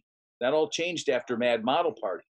Because this whole thing co-escalated with my buddy Joe coming out and we all hung together and everything. Yeah. So I broke it to him on that trip that like, look, you know, he he heard got wind that we were doing a magazine and he looked at me and goes, Well, I'm a partner. And I go, No, you're not, because you're not in the inner circle of loving like he's not a modeler where, where, where me and Dave were. He was just a guy that liked to design and stuff like that. Hmm. So so I knew he wouldn't be on board and I was like, Well, I don't want him to devote his time, his money, which I knew this is what it was going to take. And I just figured we were going to pay him and he'd be on the side. But then he insisted on being a partner. So I had to go back to Dave and say, Hey, you know, this great thing just happened. Well, unbeknownst to me, Dave's literally just like walking out of this nasty divorce of a three way partnership he had. So here I come skipping, la la la la la. Hey, would you like to join up with me and my buddy in a three way thing? And he's like, he's, and I remember what he said. He said, Terry, I will do anything for you in the magazine, but he, except for one thing. And he goes, I will not sign the papers for a three way mm. partnership. And I just thought that was really strange because I was young and naive. And so I ended up doing a, the three way partnership with three two other guys, and it all went to shit within two years. So Oh, wow. it was at that point mm. that I called up Dave and I said, "Look, the dream's over with. You know, this guy's just, you know, he's out of here. He's he's done with it." And Well, I think I told you too at the time. I'm, I'm look at me as a safety net because I felt like had I gone ahead and been a partner within a certain amount of time, none of us would have been speaking to each other, and the mag would have been just an afterthought by now. Uh, so I felt like let it let it all crash and burn, and I'll be there to pick up the pieces as far as the production end of it goes. And that's kind of what happened. that's exactly what happened. I called him up and Dave didn't even bat an eye. He's like, "Well, all right." He says, "Tomorrow." He says, "Send me what you got." And because Yeah. really, what Dave did was he wrapped up issue number three. Yeah. Like twenty percent, he did like he just tied up all the loose ends and everything. Yeah. number three was the stickler, and that's why number three was so rare. This whole shitball thing happened, and I down, you know, I just uh, didn't print as many Yeah. and, and everything picked up and with you know Kuntz being in the issue and Wang they were both really hot at the time so it sold out Yeah. like literally as soon as it, it day it hit and then I was like oh lesson learned there you know Yeah. Yeah. so that's how we got the magazine underway so Dave came in it was like 96 we always kind of look at like 96 because I think all that shit went down like in the fall of, of 95 Okay. uh, so but yeah that's that's how the, the magazine got going Dave, when would, I remember picking up an issue of Airbrush Action, and you were in there. Was this the same time or before, I want to say. or, or were you doing them like both at this like? I think I did airbrush. I think that if it's the one where they did the article on me, I think that was like we had started the magazine, I believe. Okay, it was after it was yeah, after. Okay, that's what I. I can't remember what year that was, but but it was Okay, it had to be like 95, 96 would be my guess, 97. Well, you're lucky. I had that sitting here for a long time. and now you just moved it. Now Yeah, I think Dave, it was around 95, It might That seems about right because I picked it up when Yeah. I was in college. I think. And 95 or Okay. 96, I think, because Yeah. they did. I think he did a couple of them for it. But that I remember, I talked to the guy, and he was literally trying to get. He was just trying to get subscribers to the magazine because he was feeling the pinch at the time. yeah. They literally were like airbrushing fingernails, bowling balls, you know, car hoods. Yeah. I mean, every issue Leather had crazy. jackets, everything. And yeah, and they saw the model kits, and they saw Dave, and I think he actually tried to get a lot more out of you than he actually did, but it was just you know it was one of those things where I, if I was going to do an article, I wanted, I wanted it to be in our magazine. And there was a couple Right. things that I let him have. Um, you know, there was a situation where he wanted me to do the Sorayama piece for an article for for them because Sorayama was you know into airbrush art and all that type of thing. And I did it, and then after I did it, they freaked out and go, "Oh, we can't show this; it's got nudity." And I'm like, well, you knew what I was doing before I even started. Was so, that the Blind Beauty one? I think that's the one. I- Yeah, yeah, yeah, that's it the one I had. Yeah. Yeah. So it, you know, it was just it was kind of a weird situation. So Okay. it, didn't go much further after that. You know. Fast forward a Which little back bit. then, a lot of people Okay. didn't realize that we we ran into a lot of stuff like that behind the scenes. Where, you know, I always said there was the garage kit market, which to me was just the underground gunslingers. You know, just doing whatever they want, flying by the seat of their pants. And then you had the establishment, which was IPMS, or maybe it was Testors, or Yeah. whatever. Because we know we were doing trade shows, so we were exposed well beyond you know just the garage kit people. We're you know, me and Dave, we hell, we put on suits a couple times to, to do the trade shows. Oh, well, I remember you came to the Illinois trade show, and we Yeah. were there. Yeah, Yeah. several times. Yeah, we did several I years. we did like three times. Yeah. but you'd meet people there, and there was always some fun stuff. Like there was one one of my uh, uh, stories I remembered from it. The first year we went there, it was '96. This is the Chicago Hobby Trade Show, Yeah. which uh, had the nickname of Ricta. Ricta. Rick, Yeah. yep. So that was all the heavy players. You know, a space was about a thousand bucks or two or whatever, and you know, just to get there, it was several grand. So you didn't really see garage kit guys by and large show up there. No, and I think when I when I went there, I was fully expecting to be able to buy things, Mm. and it was just a trade show. It was just to No, look no, at you stuff, and I was like, but it wasn't like, but I was expecting on like garage weekend. kits and stuff. Yeah, you couldn't sell off your table. They had Yeah. a little That's- store there that was- you could yep. put stuff into. Yeah, but they did change that at the end. But Yeah. but but the thing is, like when you would go there, you know, you would be like in our like say you'd go to Louisville or you know, Mad Model Party or wherever. It didn't matter what it was. You know, everybody was really loose. So if there was a pair of you know Hooters hanging out, there was nudity. If there was satanic stuff, if there was uh, you know anti-religious stuff, whatever, Yeah. all that stuff, it was always accepted. No one really batted an eye. You know, but when you would go to these shows, then all of a sudden it was just kind of like you got hit with this other attitude. Yeah. So we saw that with Kalmbach when they tried to approach us. Kalmbach tried to distribute us. And you know, if you want to know what would have happened if Kalmbach would have distributed us, all you had to do is look at the legacy of uh, Modeler's Resource. They signed the deal with the devil because he had to get rid of the nudity. But the story I'm going to tell you real quick there was a guy named Ernie Pettit, and Ernie Pettit was in charge of Testors. So Testors were sniffing us out. They'd come by the table, and I went and uh, Dave manned the table, and I went and talked to him. And this is when Jimmy Flintstone was doing the resin kits and stuff. So they had like a separate line of these boxed resin kits that looked kind of professional. And they were also doing, you know, uh, Jimmy was doing parts for them. Like if you remember, I don't know, some of the figure or kits they did that came with figures. Jimmy was doing those figures for them and stuff. So anyhow, so I'm there, I'm there at the booth. Tester's got this huge booth and they're doing resin kits, and I'm sitting there thinking, wow, man, here's a player. We can work with them. And I talked to Ernie, and Ernie's probably he's beyond retirement years. And he'd been there forever. Everybody knew Ernie. And by all accounts, he was a, a good guy, but he was an old dude. And so I'm sitting there talking to him, and he's all suited up, and I'm all suited up, and he's just like, yeah, you know, that magazine's really interesting, and he's it's saying everything's great. And then all of a sudden, he hits me with the thing we'd always get hit with. But you know, you know, we love your magazine, we love the way it looks, and he goes, but you know, it's just, it's just, you know, the the stuff you're carrying, and I just threw it out there is not politically correct. And he goes, yes, it's not politically correct. And he goes, So I'm not comfortable advertising in, in your guys' magazine because of your content. So as he's saying this, I knew I shouldn't have said this, but I knew, you know, what where where he was at with everything. And, you know, I will never keep my mouth shut when someone sticks their foot in their mouth in, you know, in trying to t- tell me an answer or something. So anyhow, he says that line to me and I look at him. And as I look at him, he is standing in front of all the new releases. They have they have like this big display where all the kits are there and everything. So Ernie's right there in front of me, and he is literally framed by Nazi death war machine kits. And I'm sitting here thinking, this dude thinks he's going to tell me this, and I ain't going to say anything. And I, I just look at him. I go, Ernie, look, dude. I go, I respect you. I go, I, I, you've been around forever, and I go, you know things I would probably never know. But I said, you know what? I said, I think it's it's very ironic that you're telling, you know, what, what we're doing and we think it's art because I would always tell people, I go, look, you know, you think it's whatever. Me and my partner feel it's artwork, and I, you know, and Dave came up with this great rule: nothing can go in the magazine that we wouldn't show our moms. That was that was the basic rule of AFM. We could sit there and explain it to our moms, We didn't have a problem with it. I got a really stuff- effed up mom. She'll look at anything. so- yeah, yeah. We, we didn't really have too much problems. But anyhow, I just look at him. I go, Ernie, with all due respect, I said, I really have a hard time accepting that from from from you as you stand there behind your wall of Nazi death machines. and before he even had a chance to say anything, I doubled down and I said, which you can't even show the insignias of. Yeah. You're outlawed from doing that. And I said, You are following that. I go, This is historical stuff.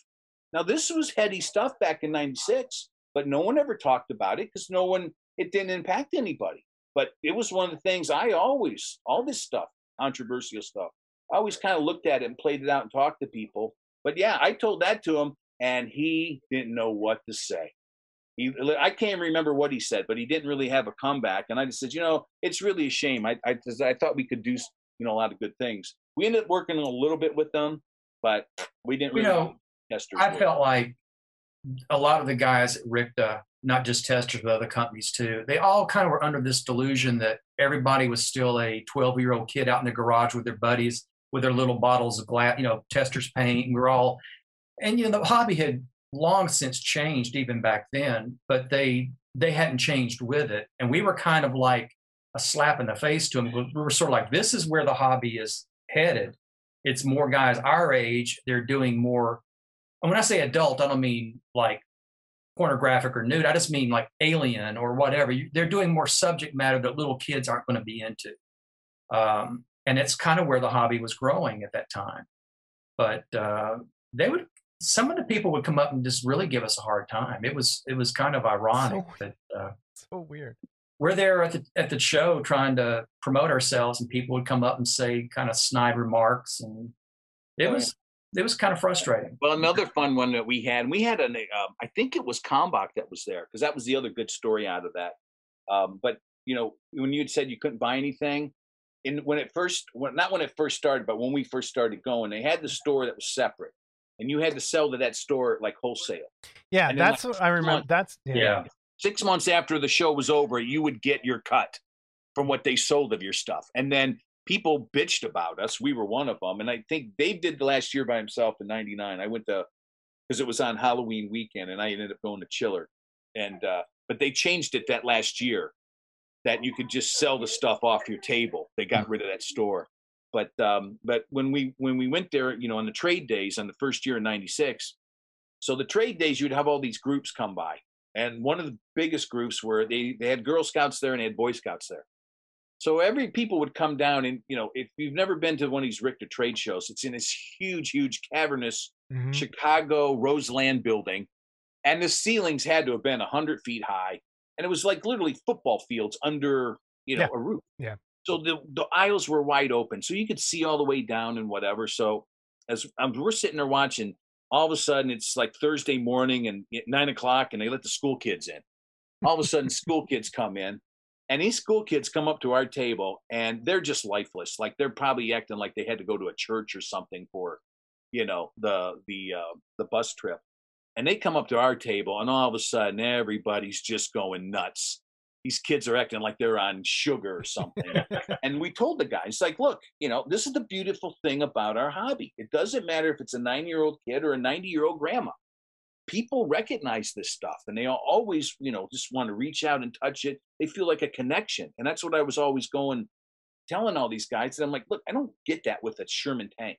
Like, I get it if I was a guy that would work maintenance on a military vehicle or if I drew drove it or flew it you're intimate with that. But it, most people, you know, when you look at all these different subject matters, it kind of makes you wonder, you know, that our hobby's got a lot to offer. But a lot of these outsiders, like Dave was saying, especially at that time, they just looked down our nose at us, you know, and we were just like a bunch of freaks that didn't know, like we were just a passing fad that was Yeah. going to go away. Did you get the same kind of reaction when you go to the IPMS stuff? Mhm. Is that, is that as soon as Even he does his worse. spit take? Even chokes on his worse. drink even worse, man. Even worse because those guys, you know, it's really changed through the years. But the worst experience I ever had at an IPMS show was in Indianapolis. I set up for it, It's just a regular local chapter show. And it was uh, all day Saturday, but me and Timmy drove in Friday night because you know I don't want to drive in the morning to get to, the to to Indianapolis. So we're setting up, and there's two old bubbas, two good old boys across the way that didn't had no filters whatsoever. And as me and Timmy, we're just pulling our shit out and putting it on the table. And one Bubba says to the other Bubba, he looks I'm just looking right at him. They, they they showed they didn't hide it or anything. The one dude looks at the end and he goes, Man, he goes, You believe it? We got to sit across this this bullshit the whole weekend. and I was just like, Yeah, thank you very much, you know. Yeah. But yeah, it's a lot of them were just, you know, they're dying the wolf. They're into, you know, uh the non fantasy angle or, Yeah. movie angle or whatever. They're, a lot of these guys are rooted in, they can count the rivets, they can count the paint chips, all that's documented, all whatever. And I've had this, this is all goes back to the 80s, by the way, with the arguments that I had. But I, I got hit with the whole, Terry, how can you model the predator when the predator as a, a living being didn't exist? And I always countered with, well, you really have to, I said, I, I go, I don't know. I said, you know, if everything has to be real to model it, I said, I, I guess that's one way to look at it. But I said, what I looked at was you have the suit the way it looks in real life, you can model it, or a lot of this stuff was always painted a certain way to end up on film another way. So you Mhm. could paint it as whatever. But I said, yes, I realize the predator doesn't exist, but there was real people that designed the predator, and it was a real moving image. So I said, I don't, I don't understand why it's not a real alien and it can't be modeled. But Yeah. it, it does bring up. I, they do have a point. Like King Kong's a perfect example. King Kong was only 18 feet on on Skull Island. He's 25 feet in the city. So these guys that are all about scales and whatever, you know, it's it it does. You know, everyone's done this. Like the Star Trek ship.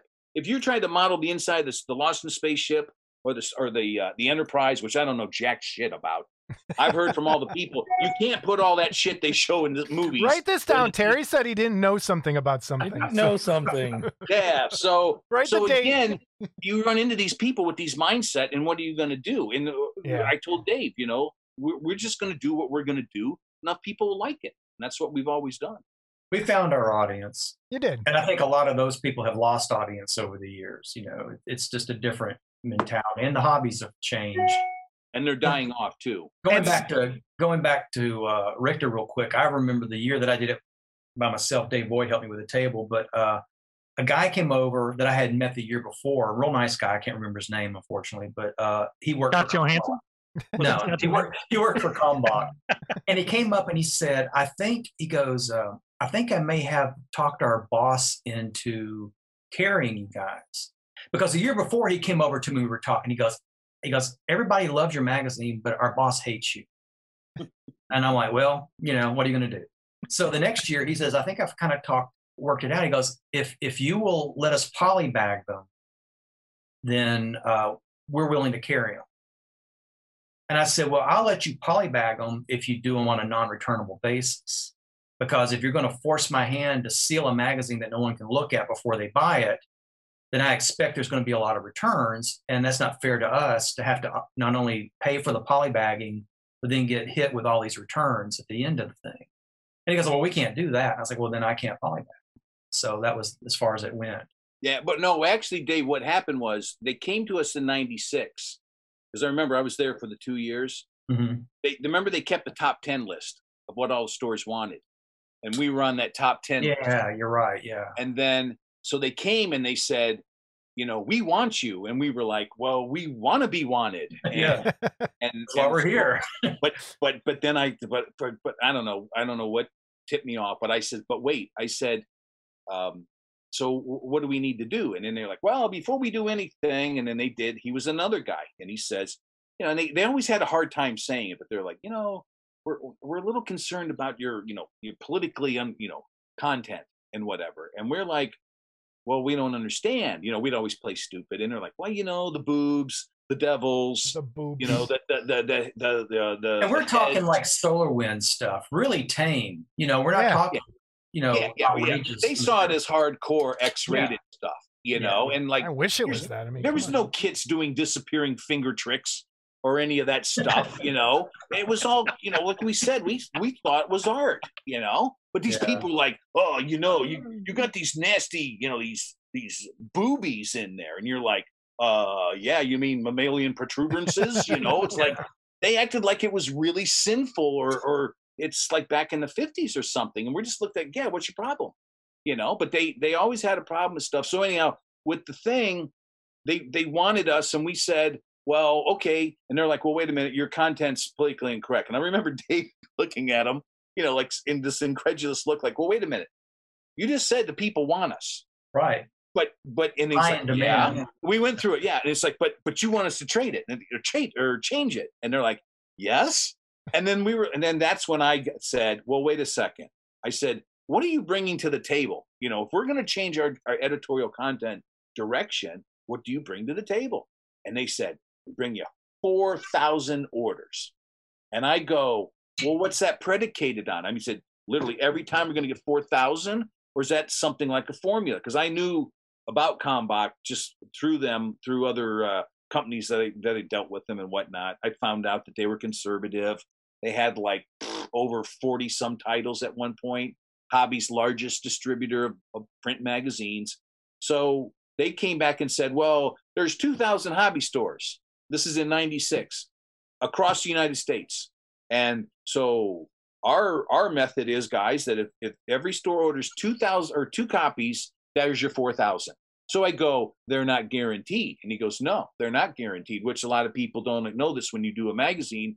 You work with the newsstand. If you give them your inventory it doesn't come back to you when it doesn't sell. It gets shit canned. So you're you know you better have a good product because if it doesn't sell it gets thrown away. You don't have access to it. So Kalmbach had said 4000 copies is the potential and me and Dave literally just looked right at each other and was like, yeah, that's not going to do it. Thank you. And that we went our way. The second year they came back. That's when they told us we were in the top 10. The second year they told us we were in the top three. Now they really wanted us, but they came with the caveat you had to, you know, to do that. So then that's when Dave, you know, that the poly bag.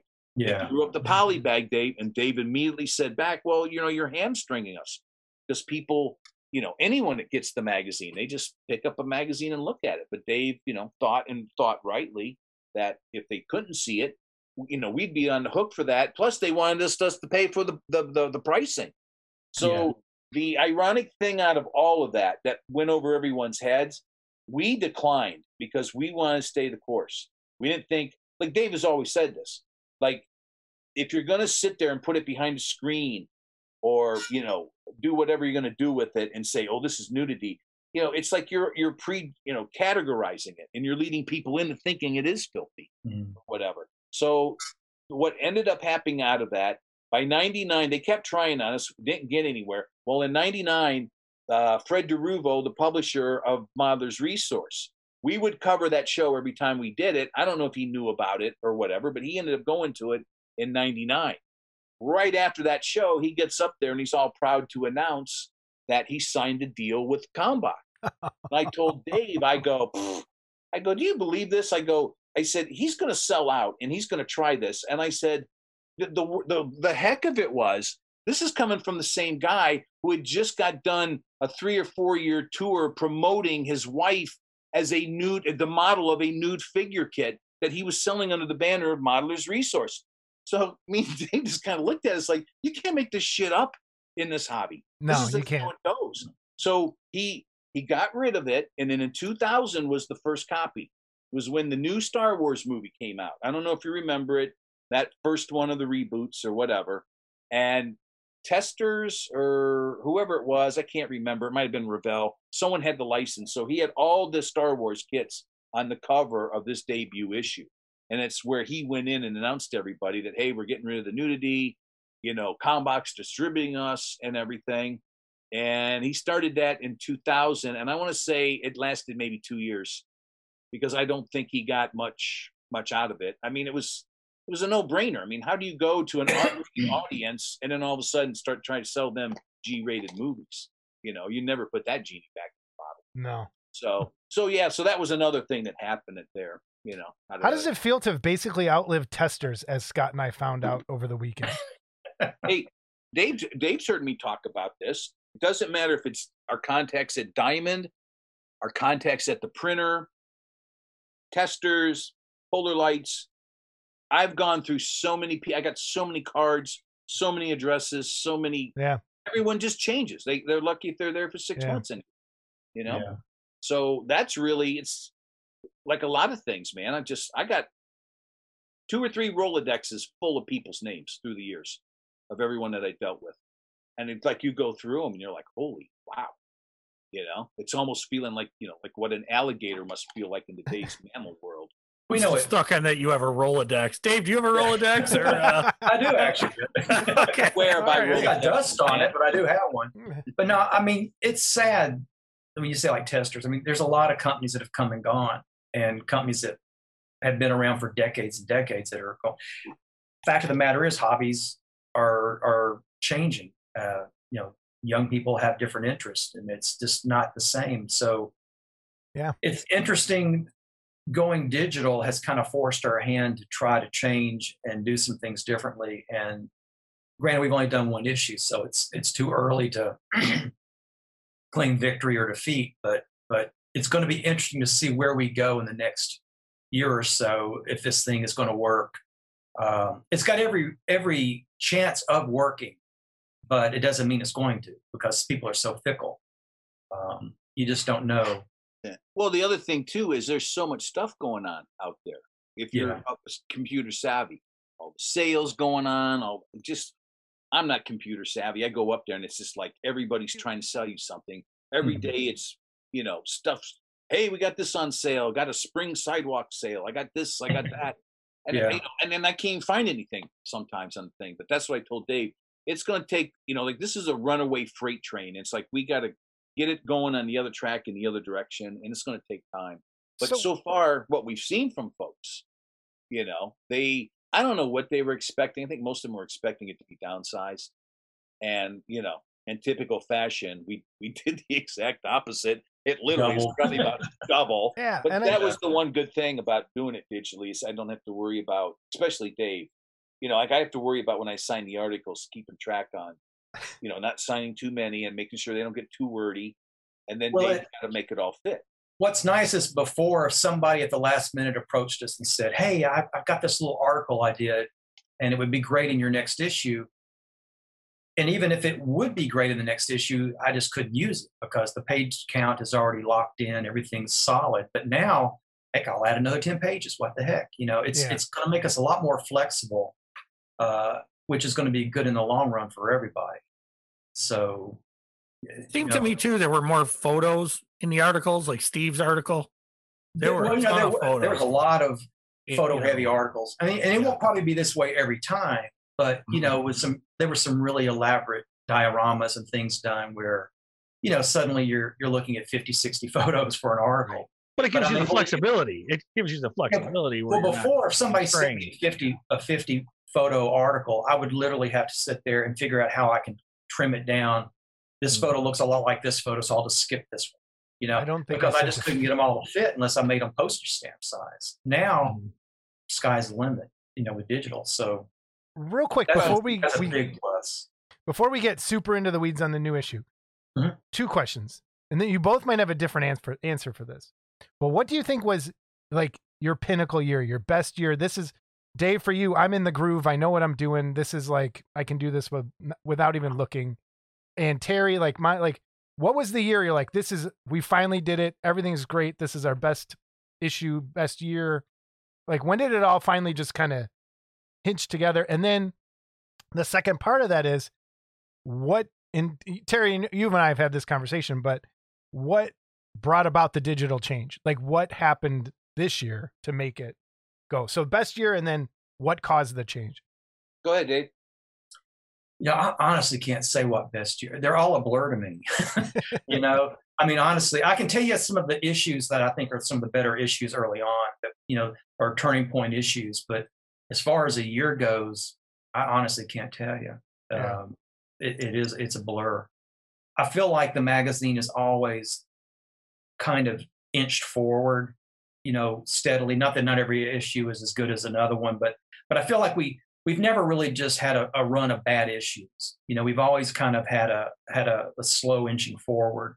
Um, and you know, it's a testament to our writers that everybody's done really good work, and, and we've been able to. To And I can see that. I totally I see what you mean. Like it wouldn't when you're right there in the weeds, it's hard to see. But over time, yeah, no, I get you. yeah, get but I look saying. back like like for me, I think even to this day, maybe my favorite issue was the diorama issue. You know that we did. I think it was issue forty, if I'm not Okay. mistaken. Um, I love that issue. That because that's really what I, I like to do. That's that's kind. I Mm-hmm. don't have the time for it anymore, but I mean, when I do, I love to create dioramas, and and it was nice to see the caliber of work, and I thought it was a really strong issue, and I'd love to do others like that. But now, you know, like I said, being digital, we can be flexible and have some dioramas in there that have nothing to do with the theme Yeah. if we get them in, you know. Um, and then as far as the digital, what was the question on the digital part? Uh, Well, with Terry, like when, what caused, oh yeah, what was the path? Like everything's great and then it's not great. We don't need to publish this anymore or can't. What caused that to happen? I think um, it was it was several things. You know, for one thing, we've seen a steady decline in what we call our standing order list, which is we were always set, we have we were having problems going through distributors, hobby distributors, to get to individual hobby independent stores. Uh, they were all wanting the magazine, but they couldn't get it from you know distributor X. So uh, we just decided to do what we called a direct to store contract, and we were doing that and for a long time, we, it was a fairly hefty list of stores. And over the years, you begin to see these stores going out of business and going out of business down to the point where that list is getting smaller and smaller. And then uh, we ran into a situation where, uh, you know, cost is getting to be a factor. Every time you turn around, you know, paper's going up, postage is going up, um, and the price of the magazine's not going up because we're trying to keep it reasonable. But at some point you know your hands kind of being forced to do something. And um, it was kind of a number of factors that all kind of came together.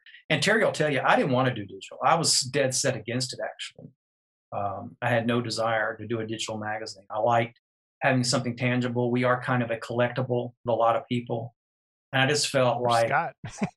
yeah. I mean i just felt like you know okay we've made it this far. If, if this is the end of our run and we ended issue 70 which was the uh, reader's choice which is kind of a nice thank you to our readers i would have been fine with that. But terry was kind of like won't it bother you not to know if we don't try it? You know? And i thought about it and, and uh, he was right you know it, you do kind of wonder you know if you walk away what would have happened if? So we decided to take that leap and um, it wasn't as painful as I thought it would be. We gave all our subscribers the option to bow out if they didn't want to do, go digital. We had a we had a small handful, much smaller than I expected actually, and uh, so far so good. Um, but we've just done one. You know, we're not going to pat ourselves back too hard yet, but we'll see how it goes over the next few issues. You know. I liked it. I, I, you know, it was it was easy to read.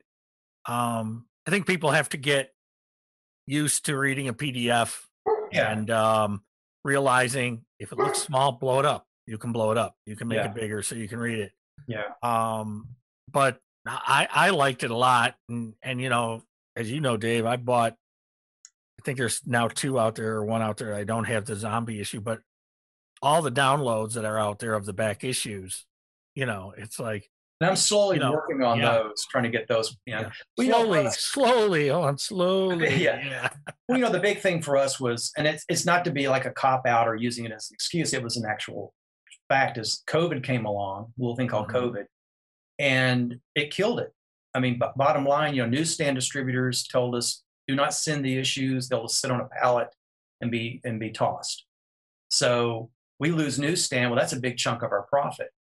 So there goes newsstand. Then suddenly Diamond's not taking orders for the time being at that time. So suddenly we've lost our comic distri- distribution.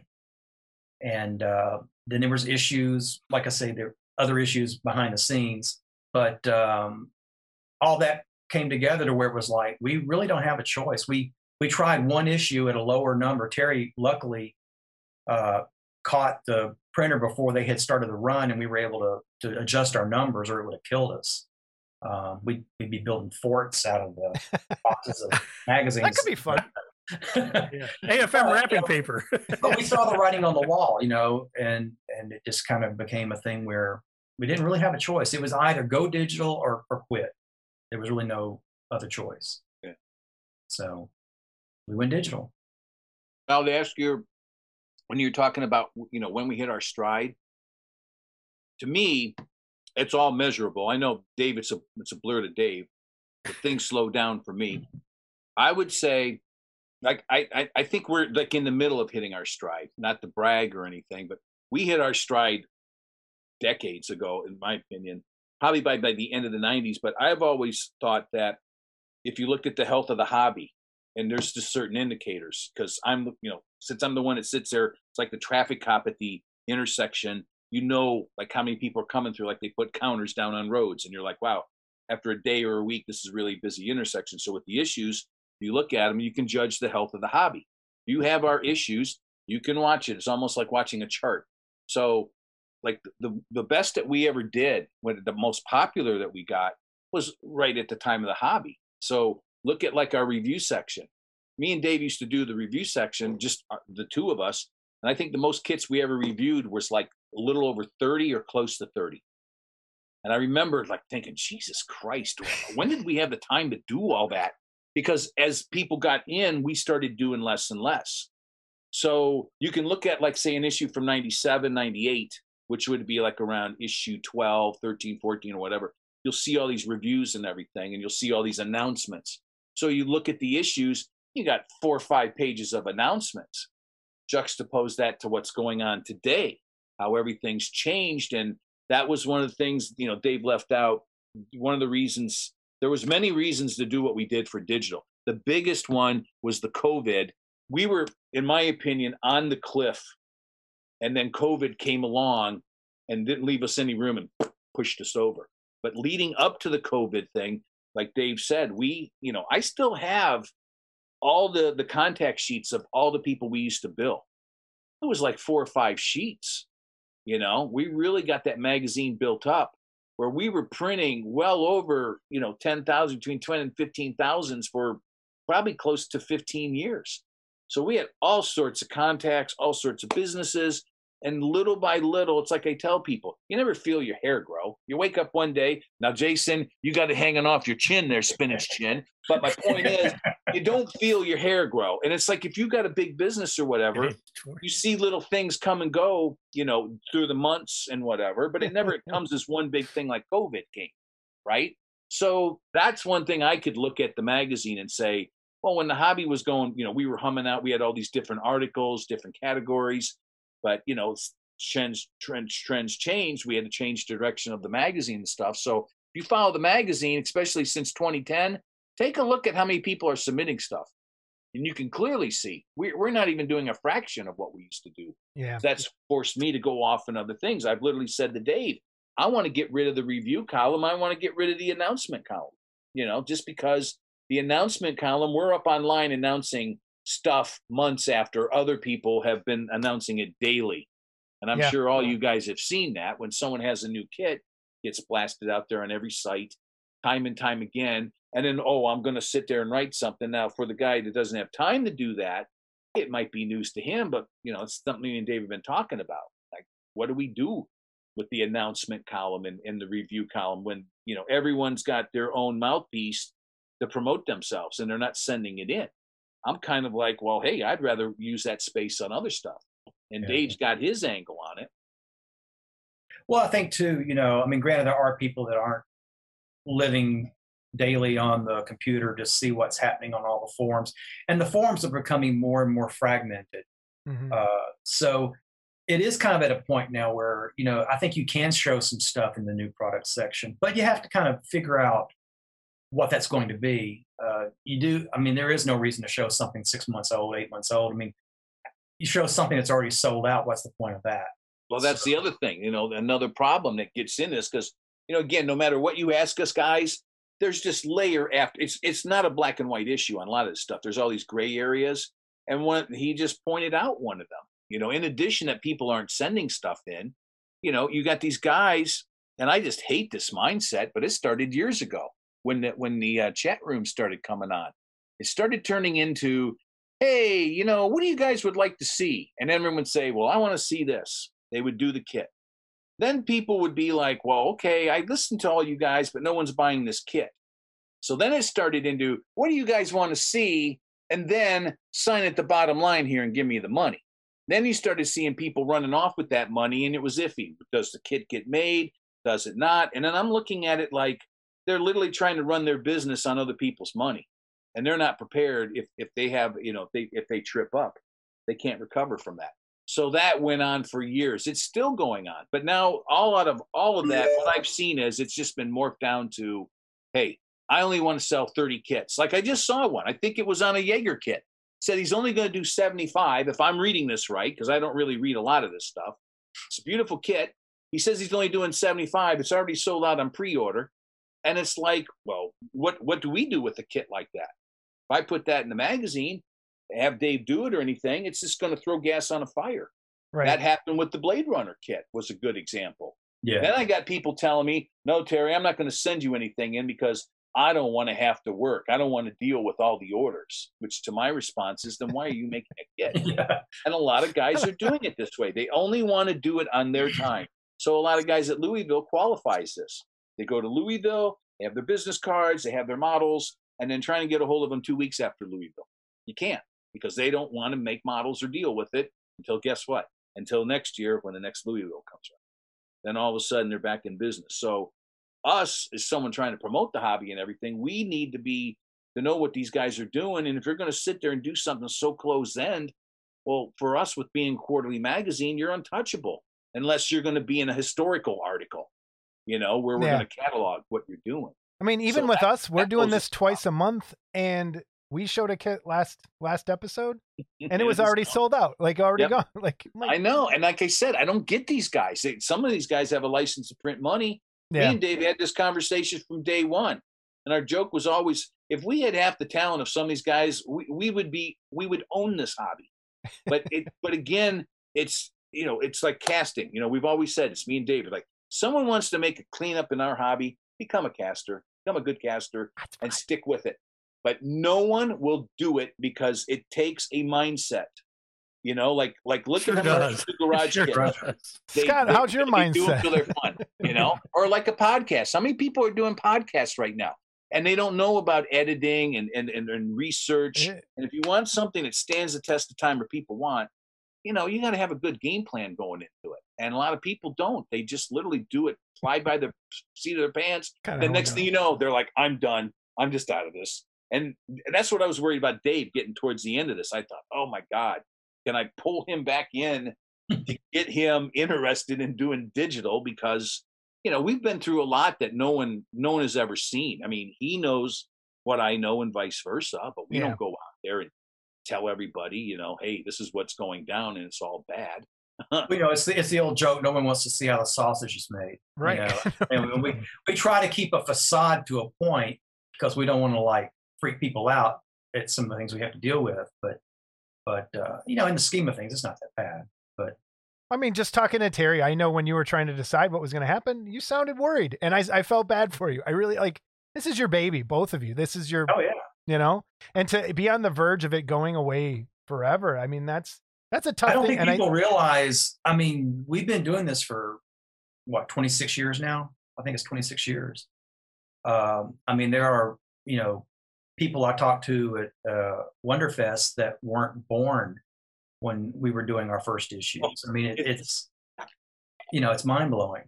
how old's that Robson kid? Is he like twenty six? Robson, little bastard. Now there are there's people I've talked to, and I'll sit there and I'll throw out some year, you know, oh that was '88, whatever, and then you know, your son will be like, I wasn't even born yet. You know, just like Well, you know, we've always talked. We'll be at the table, and somebody will come by. Back in the day, they'll come by with a stroller, and they got their kid with them. And now their kid is coming by with a stroller. Yep. You know, it's like it's literally gone another generation. And hey, you know, we've we've put a lot of, of time, energy, blood, sweat, tears, everything into this, and it is hard to walk away. And I thought about it seriously. I mean, I, it was like I said, I, I was really debating if I wanted to to take that step. And uh, like I say, Terry kind of talked me into it. And so far, I'm glad I have. I mean, it seems it seems promising. We're not, like I said, we're not going to know for a few more issues whether this thing is really valid, uh, if it's going to last or not, uh, be strong. It's hard to say, but because as the subscribers run out, they're going to have to start buying the issue, you know, as we promote it.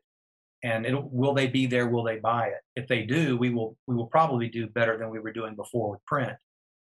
Uh, so we'll we'll see. We'll see what happens. Are you Yeah, still going to offer get the word out. subscriptions? Are you guys still going to offer subscriptions? I mean, if someone we wants haven't to really talked. or- I mean, my thing is, I wanted to, I wanted to run the subscriptions out so that we're kind of starting with a fresh uh, Okay. plate.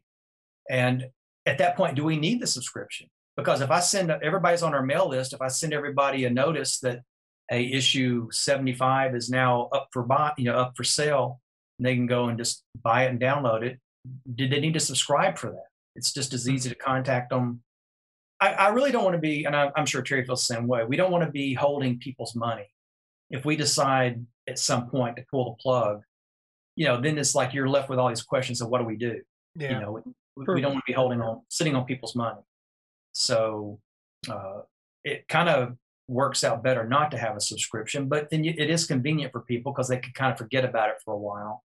They just know the issue's ready. But I'm still going to have to send that link for them to go and buy it and download it. So uh, I don't know. I don't know. Like I said, there's a lot of things we still have to figure out. We're kind of looking at, you know, we want to add a little video here and there to the magazine. There's a lot of things we want to do. It's just going to take a little time to get to it. Um, Scott, what did you suggest? Uh, Hyperlinks, right? Yeah, was hyperlinks. not to you know, suggest and- things, but- well, they're they're actually in the issue. If you, Okay, go, if you go to the ads and like if it says blackheart.com, You'll go there. you click on it. Yeah. There's a hyperlink there. I just got Mm-hmm. to remember for when I'm writing, I can do that, and I can put it in there, and then Well, that be set you up know the problem I was having with adding the hyperlinks to the ads is how how large do you make it on the page? Do I make Yeah. it just over that address, or do I make the whole page a hyperlink? And then when I do that, and people touch it by accident, it's jumping them all over the place. Yeah, So I went back to making it small. So I don't know. It- like I said, there's a, there's going to be a a lot. lot. There's a learning curve. Mm-hmm. Uh, just like back in the day when we started, and I'm sitting there with the, with the manuals in my lap. It's kind of all starting up again. I'm having to figure out different ways to do it digitally.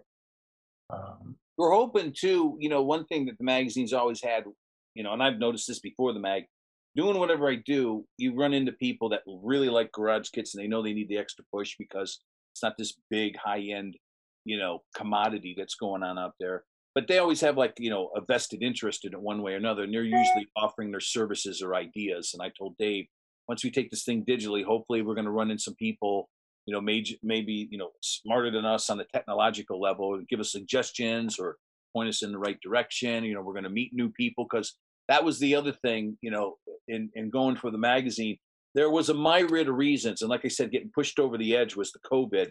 But one of the biggest things leading up to it, and unless you dealt, you know, with a mail order service, was the postal rates. They're just insane, you know. And we we've had this talk, you know. Yep. We talked about one of Just the kids who had the mail and found out like 80 bucks to mail a resin kit over to Europe. And I'm like, on the magazine, it's a $10 item.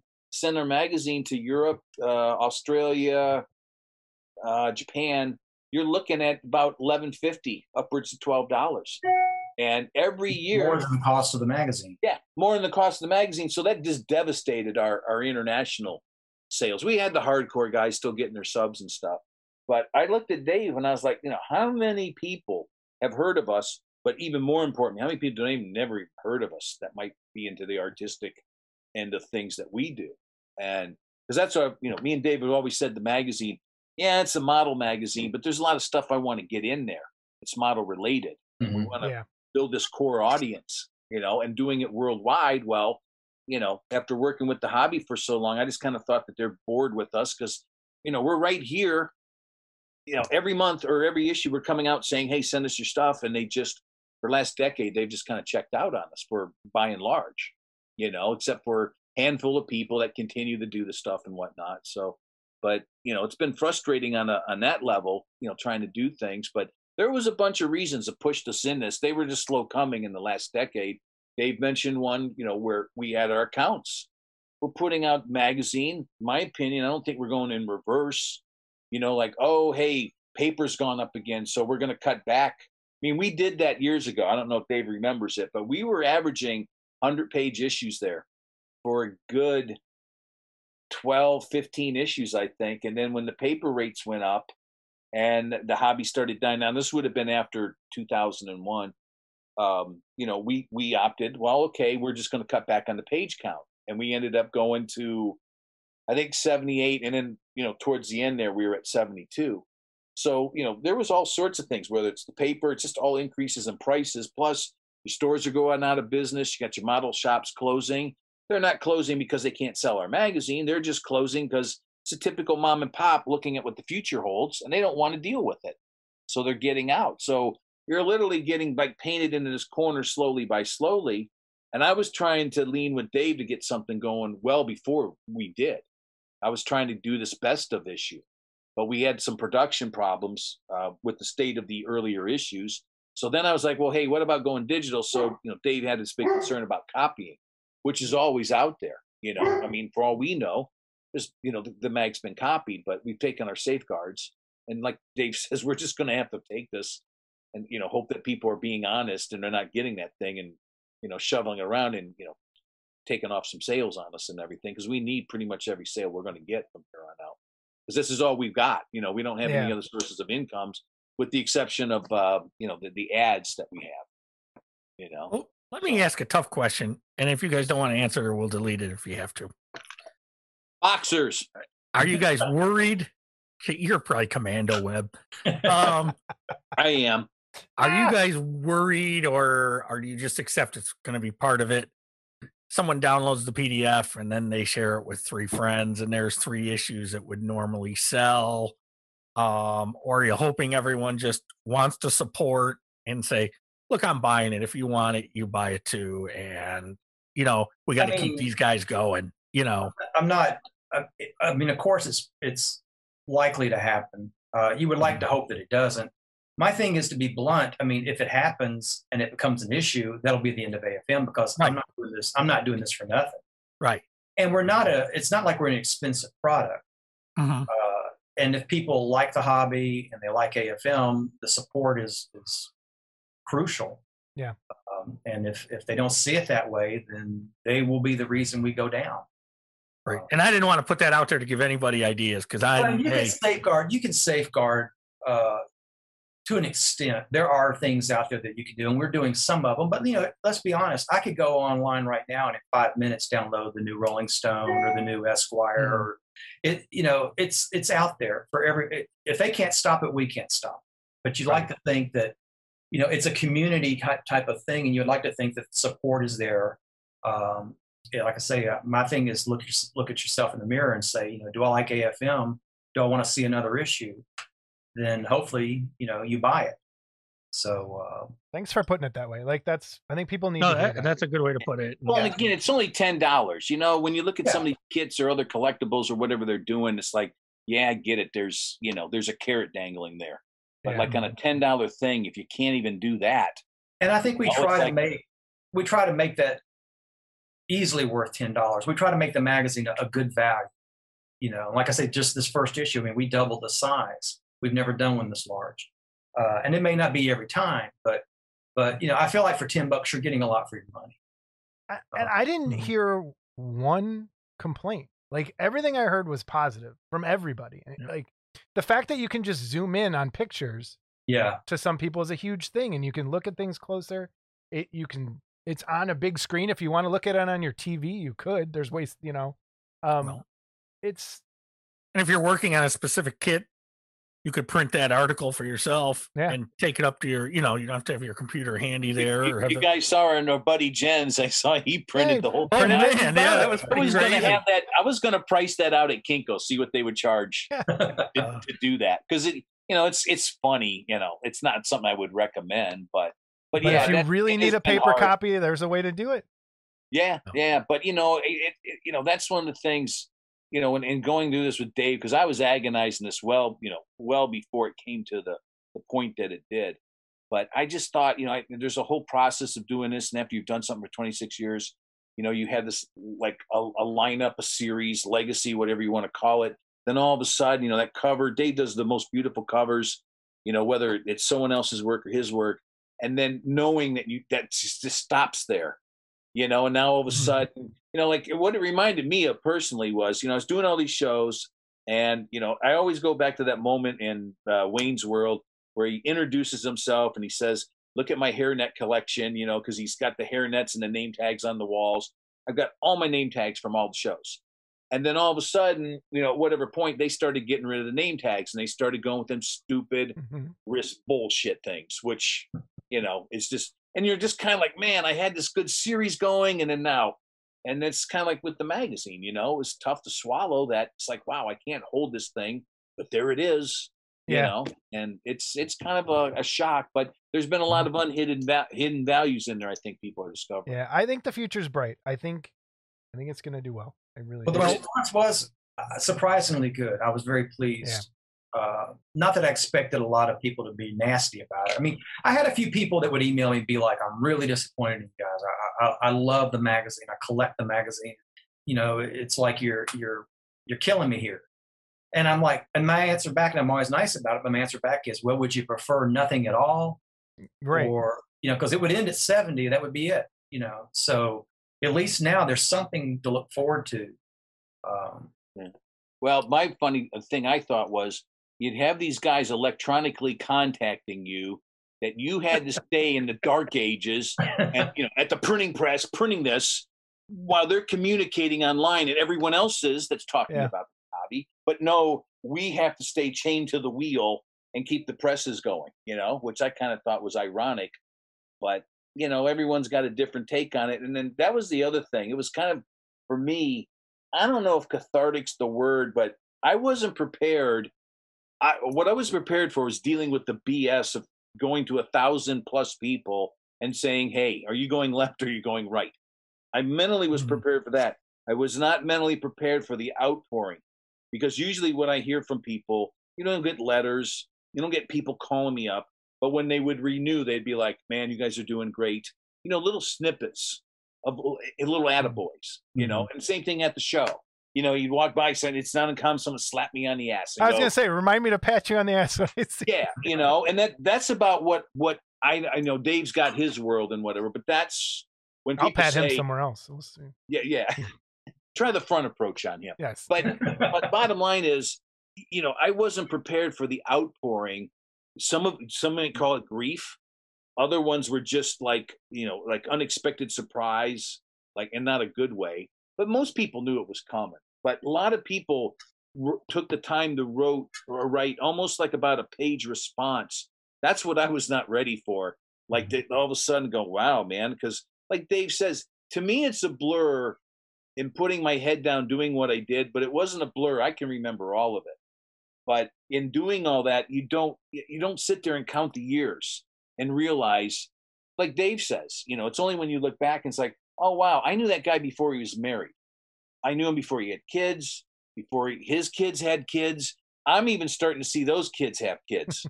That's how long i've been into it. And that mm-hmm. that will make anybody like straighten up and go wow you know this this is the thing. Whereas Well- i'm just doing it i'm just looking at the next year like i'm you know i'm still mentally get all this shit done while i can get it done.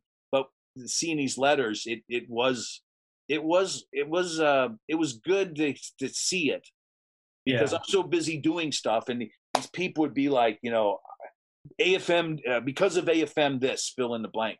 And i'm not going to go through and say all the stuff but it, it does make you realize that like wow you know some people actually read the magazine and learn because i'm usually getting the guys that just gloss over everything you know? Like if you're going to sit there and wait an attaboy you know how it is with some people you're never going to get it.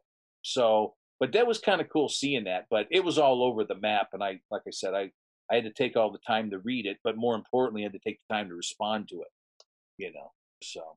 But most people you know i, I said to dave i you know dave is like no one's going to want this magazine. I go, dave i go you got to quantify this then. I said what's your percentage? How low do you think these people are going to sign on and i think he said like 40% or less. And i was like nah i'm saying 60 or higher.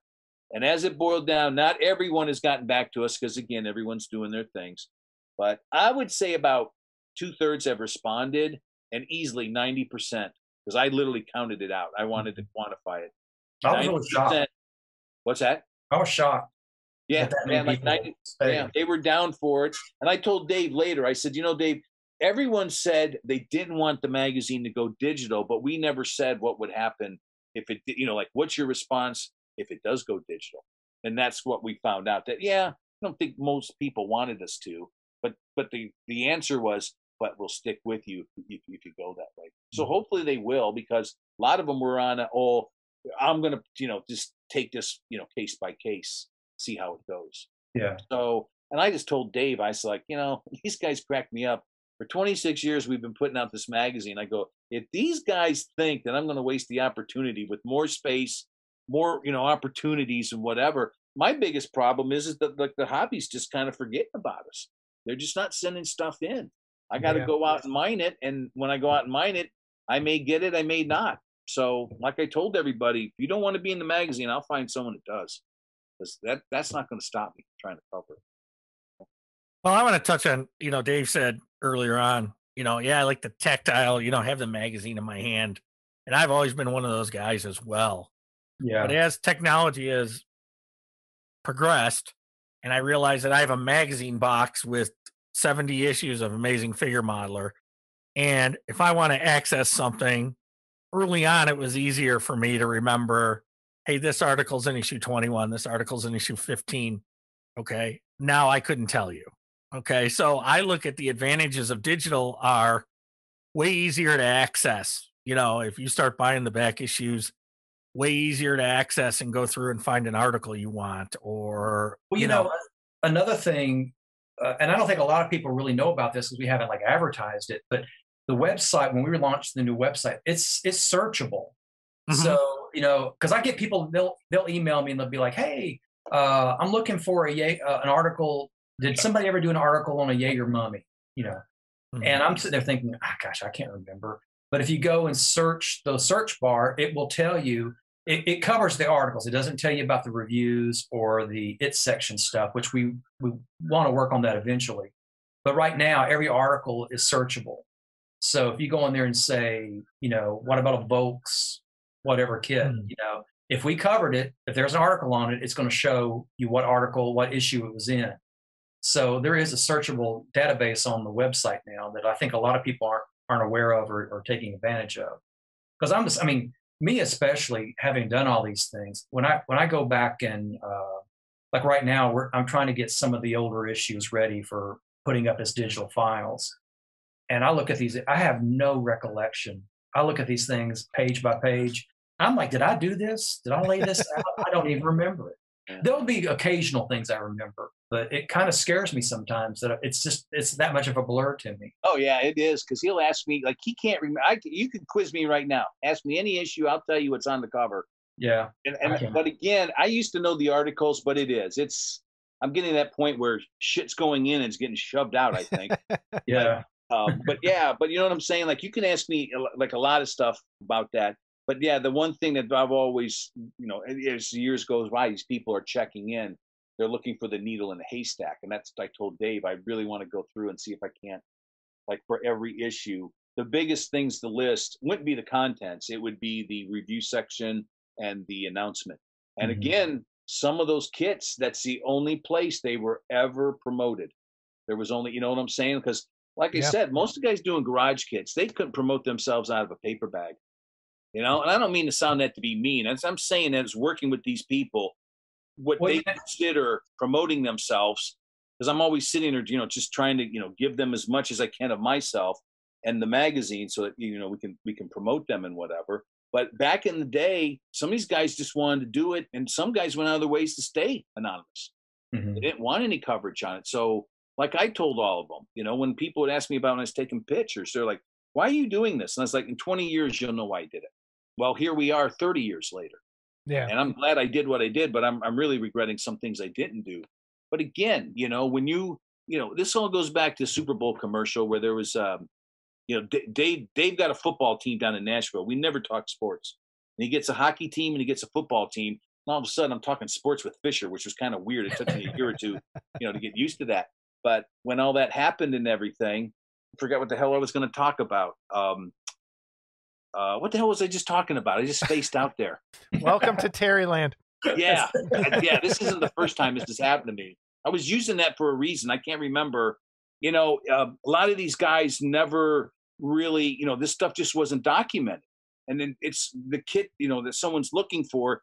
It's just whatever to you, me, and whoever else. But to them, it's like I run into these people all the time. It's like they've got to find this kit.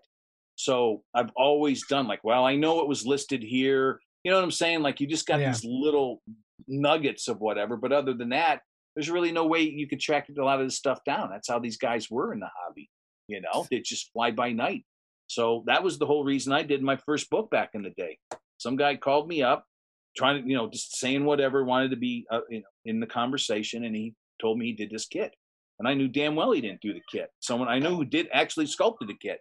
So between that and some other things, I was like, you know, if if people don't start writing this stuff down, what's it going to be like Yeah. 20 or 30 years from now? So to me, history to- is always important you know, with, with certain things.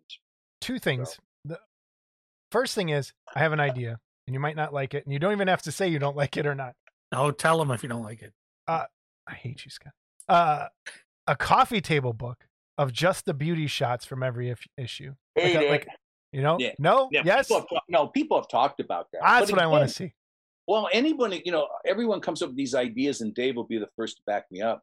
You know, if you're going to do a coffee book thing, then you need access to good photography, a great modeler, and the great kits. Well, no, I'm and just talking just the old issues. Like take all Oh, the old a- beauty shots from the magazine. the do a retrospective of AFM of the beauty shots from each issue, and just make it into a, like a book like that, uh, and, and kind of do the history that way as well.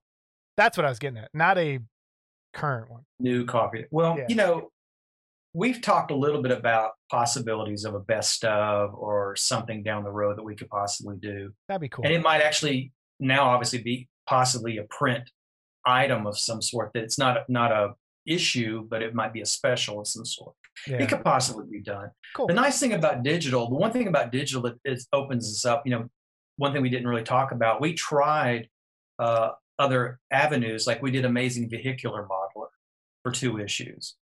And it was a kind of a fun thing because Terry and I both like those kind of wacky show rod kind of kits, you know, they're and uh, we wanted to do something like that. We did two issues. I was very pleased with them.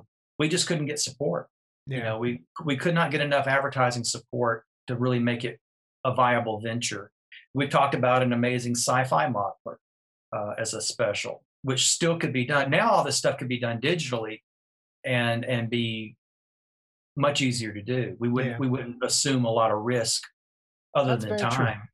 Well, You the know, other so- thing, just not to interrupt you, Dave, but you know, if anyone's wondering out there, you know, everyone thought, and it pretty much is, it's the end of the magazine as you know it, with the print. But I told everybody that, like, you know, with these special projects or whatever, if it, you know, required a print and we could get the order on it and get it out there, it, I never said that when we went to digital that we would never, ever, absolutely never, ever, ever print something. It was just we're not going to do the magazine as that. But some of these other things you know it, it could lend itself to it.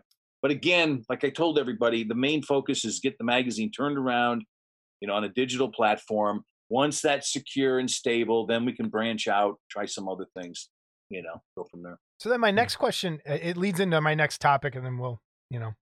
Um and you don't have to answer this. How many ac- active people being the traffic cop? How many active people do you think the hobby actually has?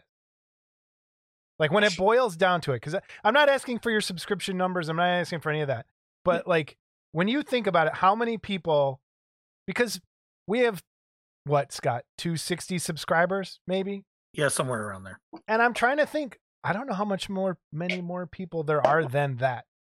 In remember i told you about all the gray layers and Yeah. everything yeah, here's all the gray layers to your question so it's like you you have your little world we have our little world and it's mainly garage kits but then you have the ipms you have the establishment and then you have now you have the world like you have ipms chapters outside like i don't know if you know ipms started in uh, great britain in the 50s i believe and it wasn't brought over here to like the 60s or whatever but they have chapters all around so then, then we have resin modeling right then and that's the one I'm talking about. Like plastic that- model. So if you're talking resin modeling, well, you know, again, the world kind of came in because I noticed with the internet, you know, around the early 2000s, you started seeing all these people showing up in Louisville.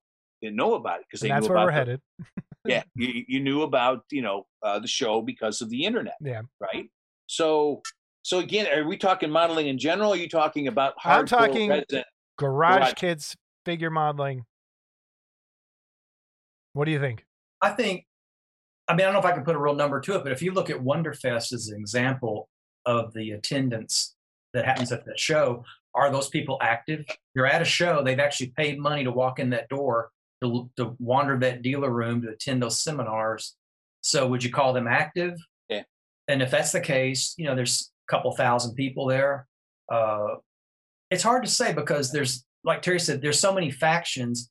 And one thing we've been wanting to do not to like to keep plugging our magazine, but But, But I mean, know, we need we, to. want, but I mean, we've wanted to to expand to a point. We want to bring some of the miniature guys in, the gaming guys in. We want to bring in some of the vehicular guys. But we're not talking about taking a hard right and having some guy build a Pontiac. We're talking about the Munsters coach or a genre genre related uh, Mhm. hot rod of some sort. I mean, uh, there Like are a Tom Daniels type thing. yeah, exactly, rod, that type of stuff. That type of stuff. Actually, Um, Steve's working on the next issue and that that very theme right there. Yeah. So I mean, there's there's a lot of that where we're trying to bring in other things because I know George Stevenson's been doing a lot of miniature work and working with the miniature market quite a bit, and and there's a lot of growth potential there for some of that stuff. Yeah. But we're just not going to know till we start to get some of that into the magazine and see what the response is. Will it bring in more readers? Will it bring in uh, possibly advertisers, which is which is we desperately need. But Um, Jason, answer your question real quick. You know, if you're going to cut everything off and just say the garage kit guys and everything, I'd say maybe five thousand to ten thousand would be worldwide. Okay. Because I'm talking about the people that I know. The people in this hobby, I'll never meet them, and I don't even see up online. They're just doing what they, I mean. A bunch of people we've had in the hobby, Mhm. you know, or in the in the issue. I'm like, good God, you know, you're, when you go to Japan, I mean, it, it's changed a lot over there as well. But the Wonder Festival, Terry and I did a couple of those back in the day. I mean, those shows are massive. Yeah. I mean, they're just massive, and it's not all models, but at the same time, uh, there is a lot there. So I mean, the market modeling related. it, it's it's out there, but it's it's in pockets all around the world. And is there a way to bring all those guys together more? I don't know. Well, my guess of- is, like I said, just a- an estimate, but um, if you look at, like, just for example, you mentioned George's show or George's involvement with the, gr- you know, he's doing the smaller pieces. He's aware of the miniature market. The one show's getting like 50, 40,000 people. Yeah, and that's the one I go to. All No. up here. Yep. yeah, yeah, It's it's- huge. it's- yeah. What is it, Gen Con? Adepticon. Adepticon. Adepticon. Okay. Yep. So you've been to all these shows and, Mhm. and you know that's like, now are all those guys hardcore and whatever? They Well, have no idea we exist. I'm telling Well, you. and then that's what I'm saying. idea. that's and, and expound on what Dave was saying. My ultimate goal with the magazine, when when we do, when we get this thing turned around digitally and everything, the ultimate goal I'm hoping for is that we call it amazing modeling. Yeah. we're going to drop the figure, and then we're going to look at like you know anything model related, anything building, painting, you know, molding, any of that stuff. It's it's all game. You know, it's Yeah. all art. It's all modeling. And again, we have to look at it. You know, let's just focus on what you said. How many people? Let's just say there's less than five thousand. Well, most of those guys doing that are older. So if we're going to quantify it, then you have to quantify the fact that it's going to be dead in a matter of five to ten years. You're really going to sit there and say how many guys Scott, are you doing that? you know you- what what you're doing here so what i'm looking at is you know like my love will always be resin my history will always be you know the, the the little resin kits i love the japanese stuff i don't care if it's they could they could literally make it out of rice cakes i think i would be drawn to it That's racist. you know there's something about that stuff yeah but um oh but you know like like i said if, you look at how many people are, doing it whatever on that level you know everyone's getting into desi- designer vinyl they're jumping ship from the resin stuff yeah. And But, and look at the 3D printing. I mean, Yeah. that's going to be I haven't even got to that. That's going to be a. har- Yeah, that's, that's, gonna a be whole nother huge episode. part. I'm talking know. about just the old old school resin the way Yeah. we know it. yeah. You know, and like I There's- said, I never really want to quantify it, other than there's a lot of people that don't know about us. Because if you start getting into, you know, uh, uh, finite numbers and everything, it starts to look like I said. How long do we all have doing what we're doing? Right. You know, Uh, That brings me to the other thing, Wonderfest. I, I can't think of Wonderfest without thinking of you guys, m- an amazing figure modeler. Um, How do you think it's going to go this year? First of all, are you going as AFM? I don't know. I, I I still get mixed signals from him. I my ass will be there. I have never missed a show, Okay. with the exception of Mad Model Party. We both missed that one. I missed a couple. I Right. do I want to go? Yes. Will I be able to go? Possibly. I can't. The problem I have is I have a elderly dog that requires special care, and it's tough to deal with that. It, it's so I don't know. It'll Yeah. depend on if we can arrange make arrangements. If not, it may not be in cards. Um, I can't bring her with us, unfortunately. So I saw her sneak up on you a while back. yeah, she's Yeah. she's right here, our baby girl. But uh, but she's having some issues, and so from a from a standpoint, she needs somebody here with her. Um, she gets stuck, you know, climbing furniture and stuff where she can't get up or down, that kind of thing. Gotcha. So it's gonna it's gonna depend on on that. Well, a we hope we see you. If not, just Yeah, for a good that's reason. why I leave the wife at home. But don't tell Cindy I said that because she'll kick my I can't ass. do that. I can't. But uh, but I'm having Well, the what's same your issue. guys' prediction for it? Yeah. I've got a prediction. I- I'd like to hear yours. I don't know if I. I don't know. All right, at the risk of looking foolish, but I don't think I will because I usually predict a lot of stuff in this hobby and it goes exactly the way I think it's going to go. From what I've seen, because I haven't talked to everybody A to Z or whatever, I still think a lot of people are very weary, weary of traveling. So I heard back in the day, if I get my shots, I'll think about it. Well, now they're getting their shots and I'm not seeing any major thing. I I have to go because of the class. We're still doing the class, so I will be there. And I think that the majority of the fans going there are older. They're over 50. That's the people worried about traveling. You know, I'm sure you guys realize that Louisville, there's more oxygen tanks, there's more, you know, jazzies and canes and, you know, you know, you name it, you know, elbow wraps, I'm- whatever. I'm Mr. Virtue signal there. Yeah. Yeah, it's just you know we're all getting older, you know, and and it's obvious. I mean, you know that show's been going on. What year are we now? Twenty whatever. Yeah. What is it? Thirty-one. Or no, actually, I was going to say it's over thirty years. Yeah. So you know you can't do something for thirty years and not age. But I think th- I think most people are going to ride this one out. I think if you're younger, fifty, and I think they're going to want to get out of the house. I think the money's been burning a hole in their pocket. I think it'll probably be at a fifty percent show, maybe a little bit less.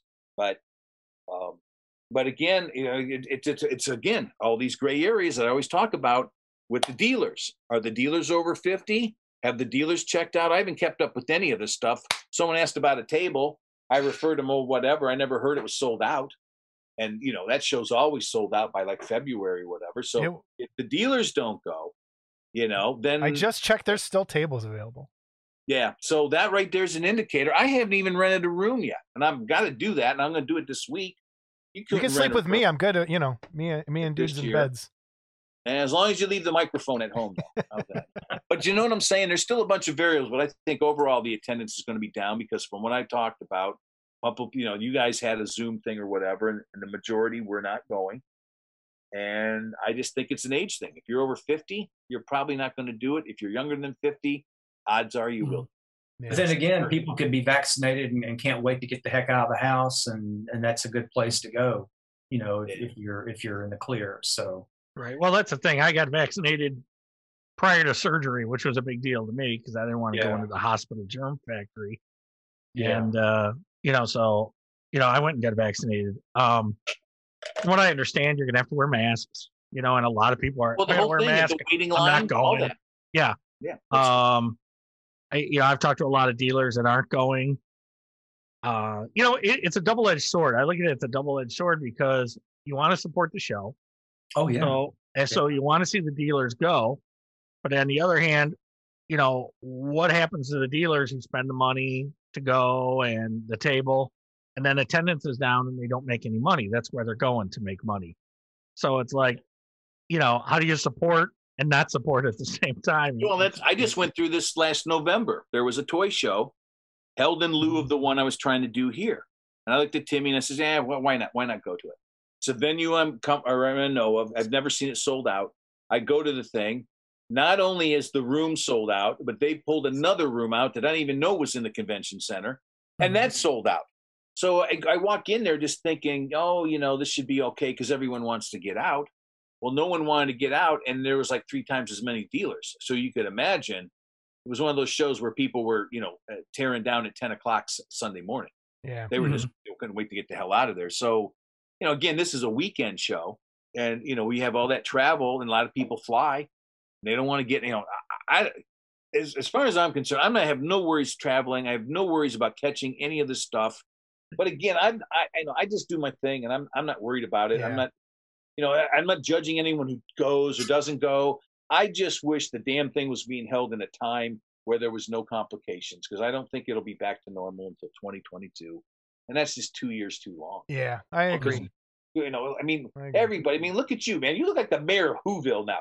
Everyone has changed so much in this time. We're not even going to remember anybody. You know, Mayor of Whoville right? with the spinach beard. I got it right there. Oh, Finish Lord. chin. So I, I just think it's definitely going to be down, and anyone who thinks elsewise, I just think they're joking. You know? Mayor of Whoville. Does the mayor of Whoville actually have a beard? I gotta see him now. Oh, dude, No, I don't wouldn't have called you that. I would. I, I don't do false I think you gotta. I think you gotta part it and curl it. I could, oh. I could do that. Like, there you go. There you go. Mine's not long enough. Hey, it'll work, great. man. It'll be your Ah. devil horns. could do that. well, I, I wish you guys the best. I like I honestly I, I mean that from the bottom Appreciate of my heart. And I I think I'm probably speaking from everyone out there. This there is no way this hobby would be where it is without the both of you. And thank you for all the years of the magazine. And I'm really looking forward to where it's going. Thank, thanks for letting me be a part of this the my, Sure. stu- my stupid articles. But um seriously, thank you both. Thank you both for coming on. And Hey, uh, and Dave, uh, Model Mania Six. I wouldn't be holding your breath on that one.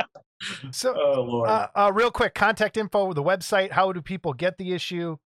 Real, just throw it out there. Website is uh, amazingfiguremodeler.com. If you go to the store, uh, you will see the new issue, and you can just buy it. You you you purchase, you pay for it. You get a link in the thank you that tells you, you know, you click on it and it'll download it for you.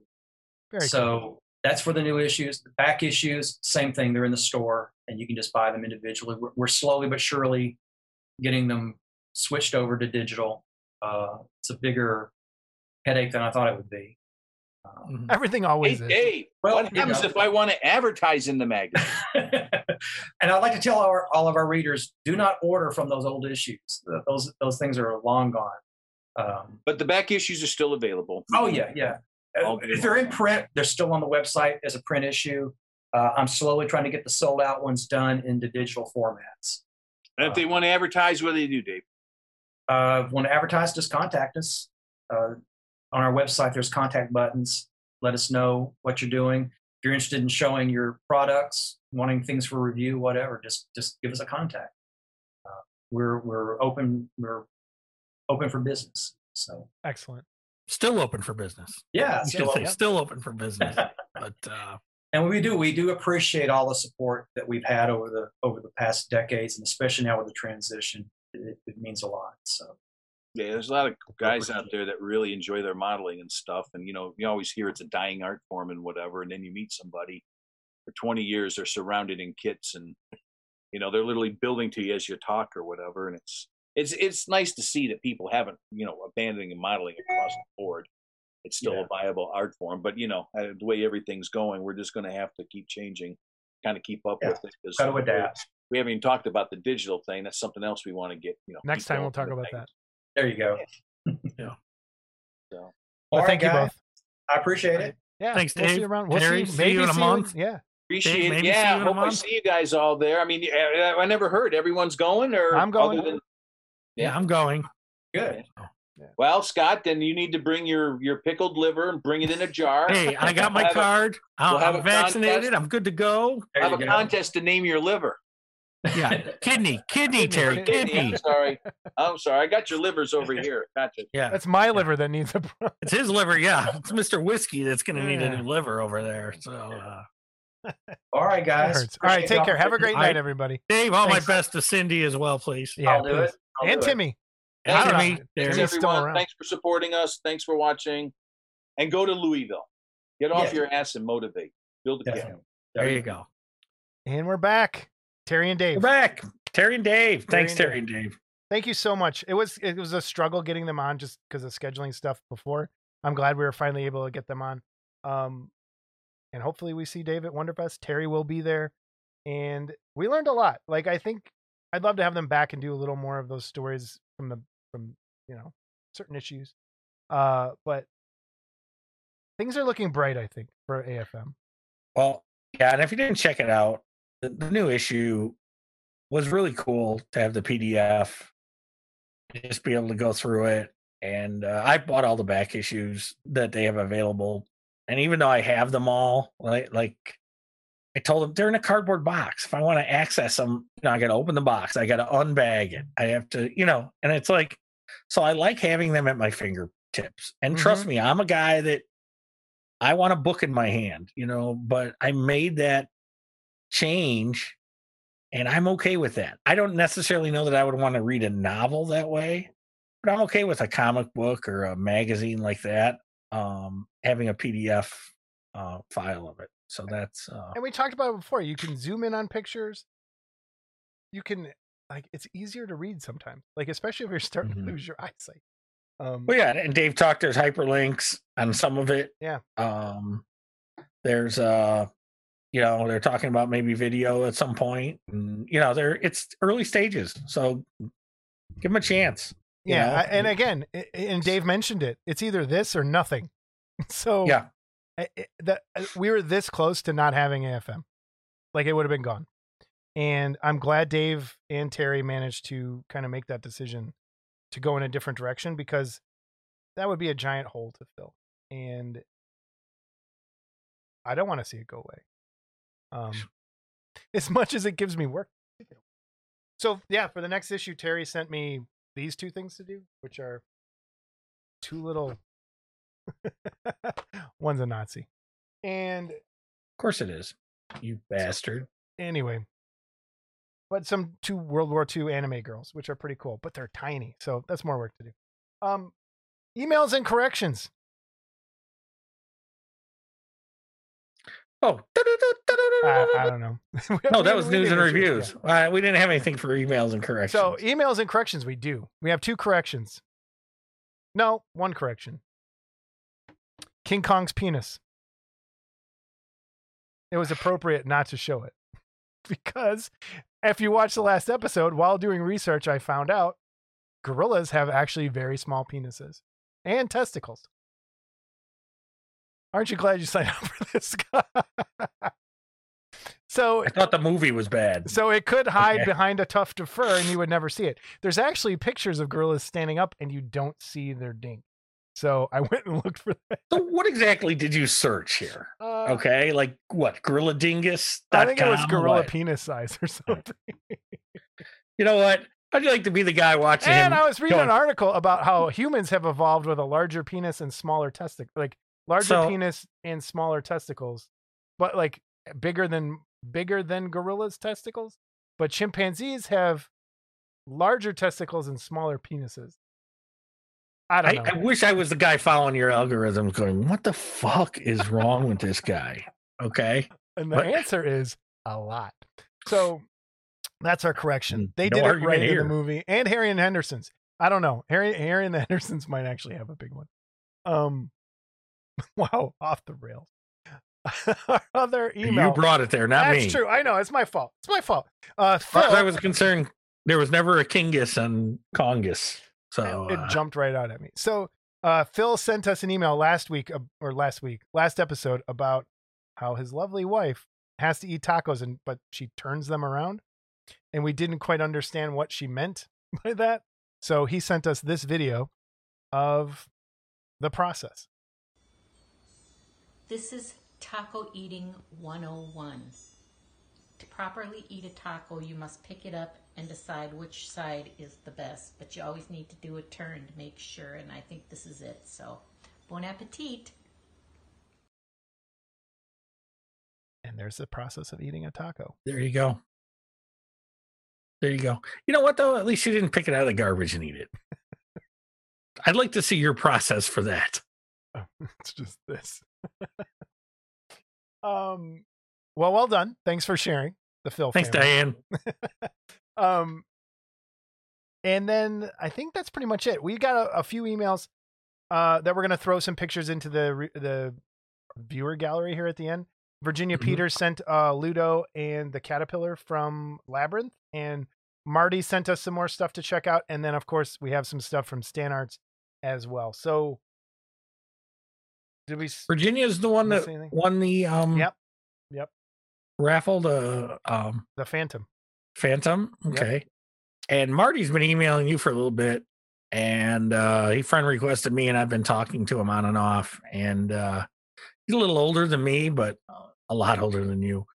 And um, but we remember a lot of the same stuff, so we've had some good conversations. And uh, super nice guy. And um, again, David Stan, Stan Arts. Um, commissions available and uh Yeah. here's the stuff And that's our uh, episode this week. What did we solve? Any any world's problems? Anything? i we tried create- to solve some world problems when we were out and about but Yeah, I had to roll up the windows. That's the end of our episode. Uh, the end Yeah, that's the end. Next time, again, we got Tony Cipriano coming, and keeping our fingers crossed figure. Yes, that's he, he hasn't done zoom yet but i'm Oh. gonna try to do a practice zoom oh that. And we reached. We we want to try. and Oh no, this thing's been in my face the whole time. We Oh, wanted. i like it better there Yeah, we wanted to uh, reach out to uh, dealers for Wonderfest.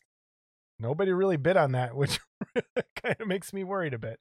So yeah and not a lot of people again if you want you know a lot of people really liked the gallery at the end we got a lot of comments Yeah. on that and we liked it. So send us your stuff. Um Yeah. it's not a contest. It doesn't have to be great. It doesn't have to be gold medal. It doesn't have to be anything. Send us your stuff. Um yeah Yep. get in there and um get tony on hopefully next week and uh talk about 3d uh sculpting and garage kit stuff tony's been around a long time nice Yeah. guy it'll be really cool. It'll be fun. we'll talk about the king kong that he's still working on that he better finish so Scott will murder him. Oh, i'm not Ah, the only one there's a bunch of us that want this thing it's beautiful so Well, cool. All right, everybody. Take care. We'll see you in a couple weeks.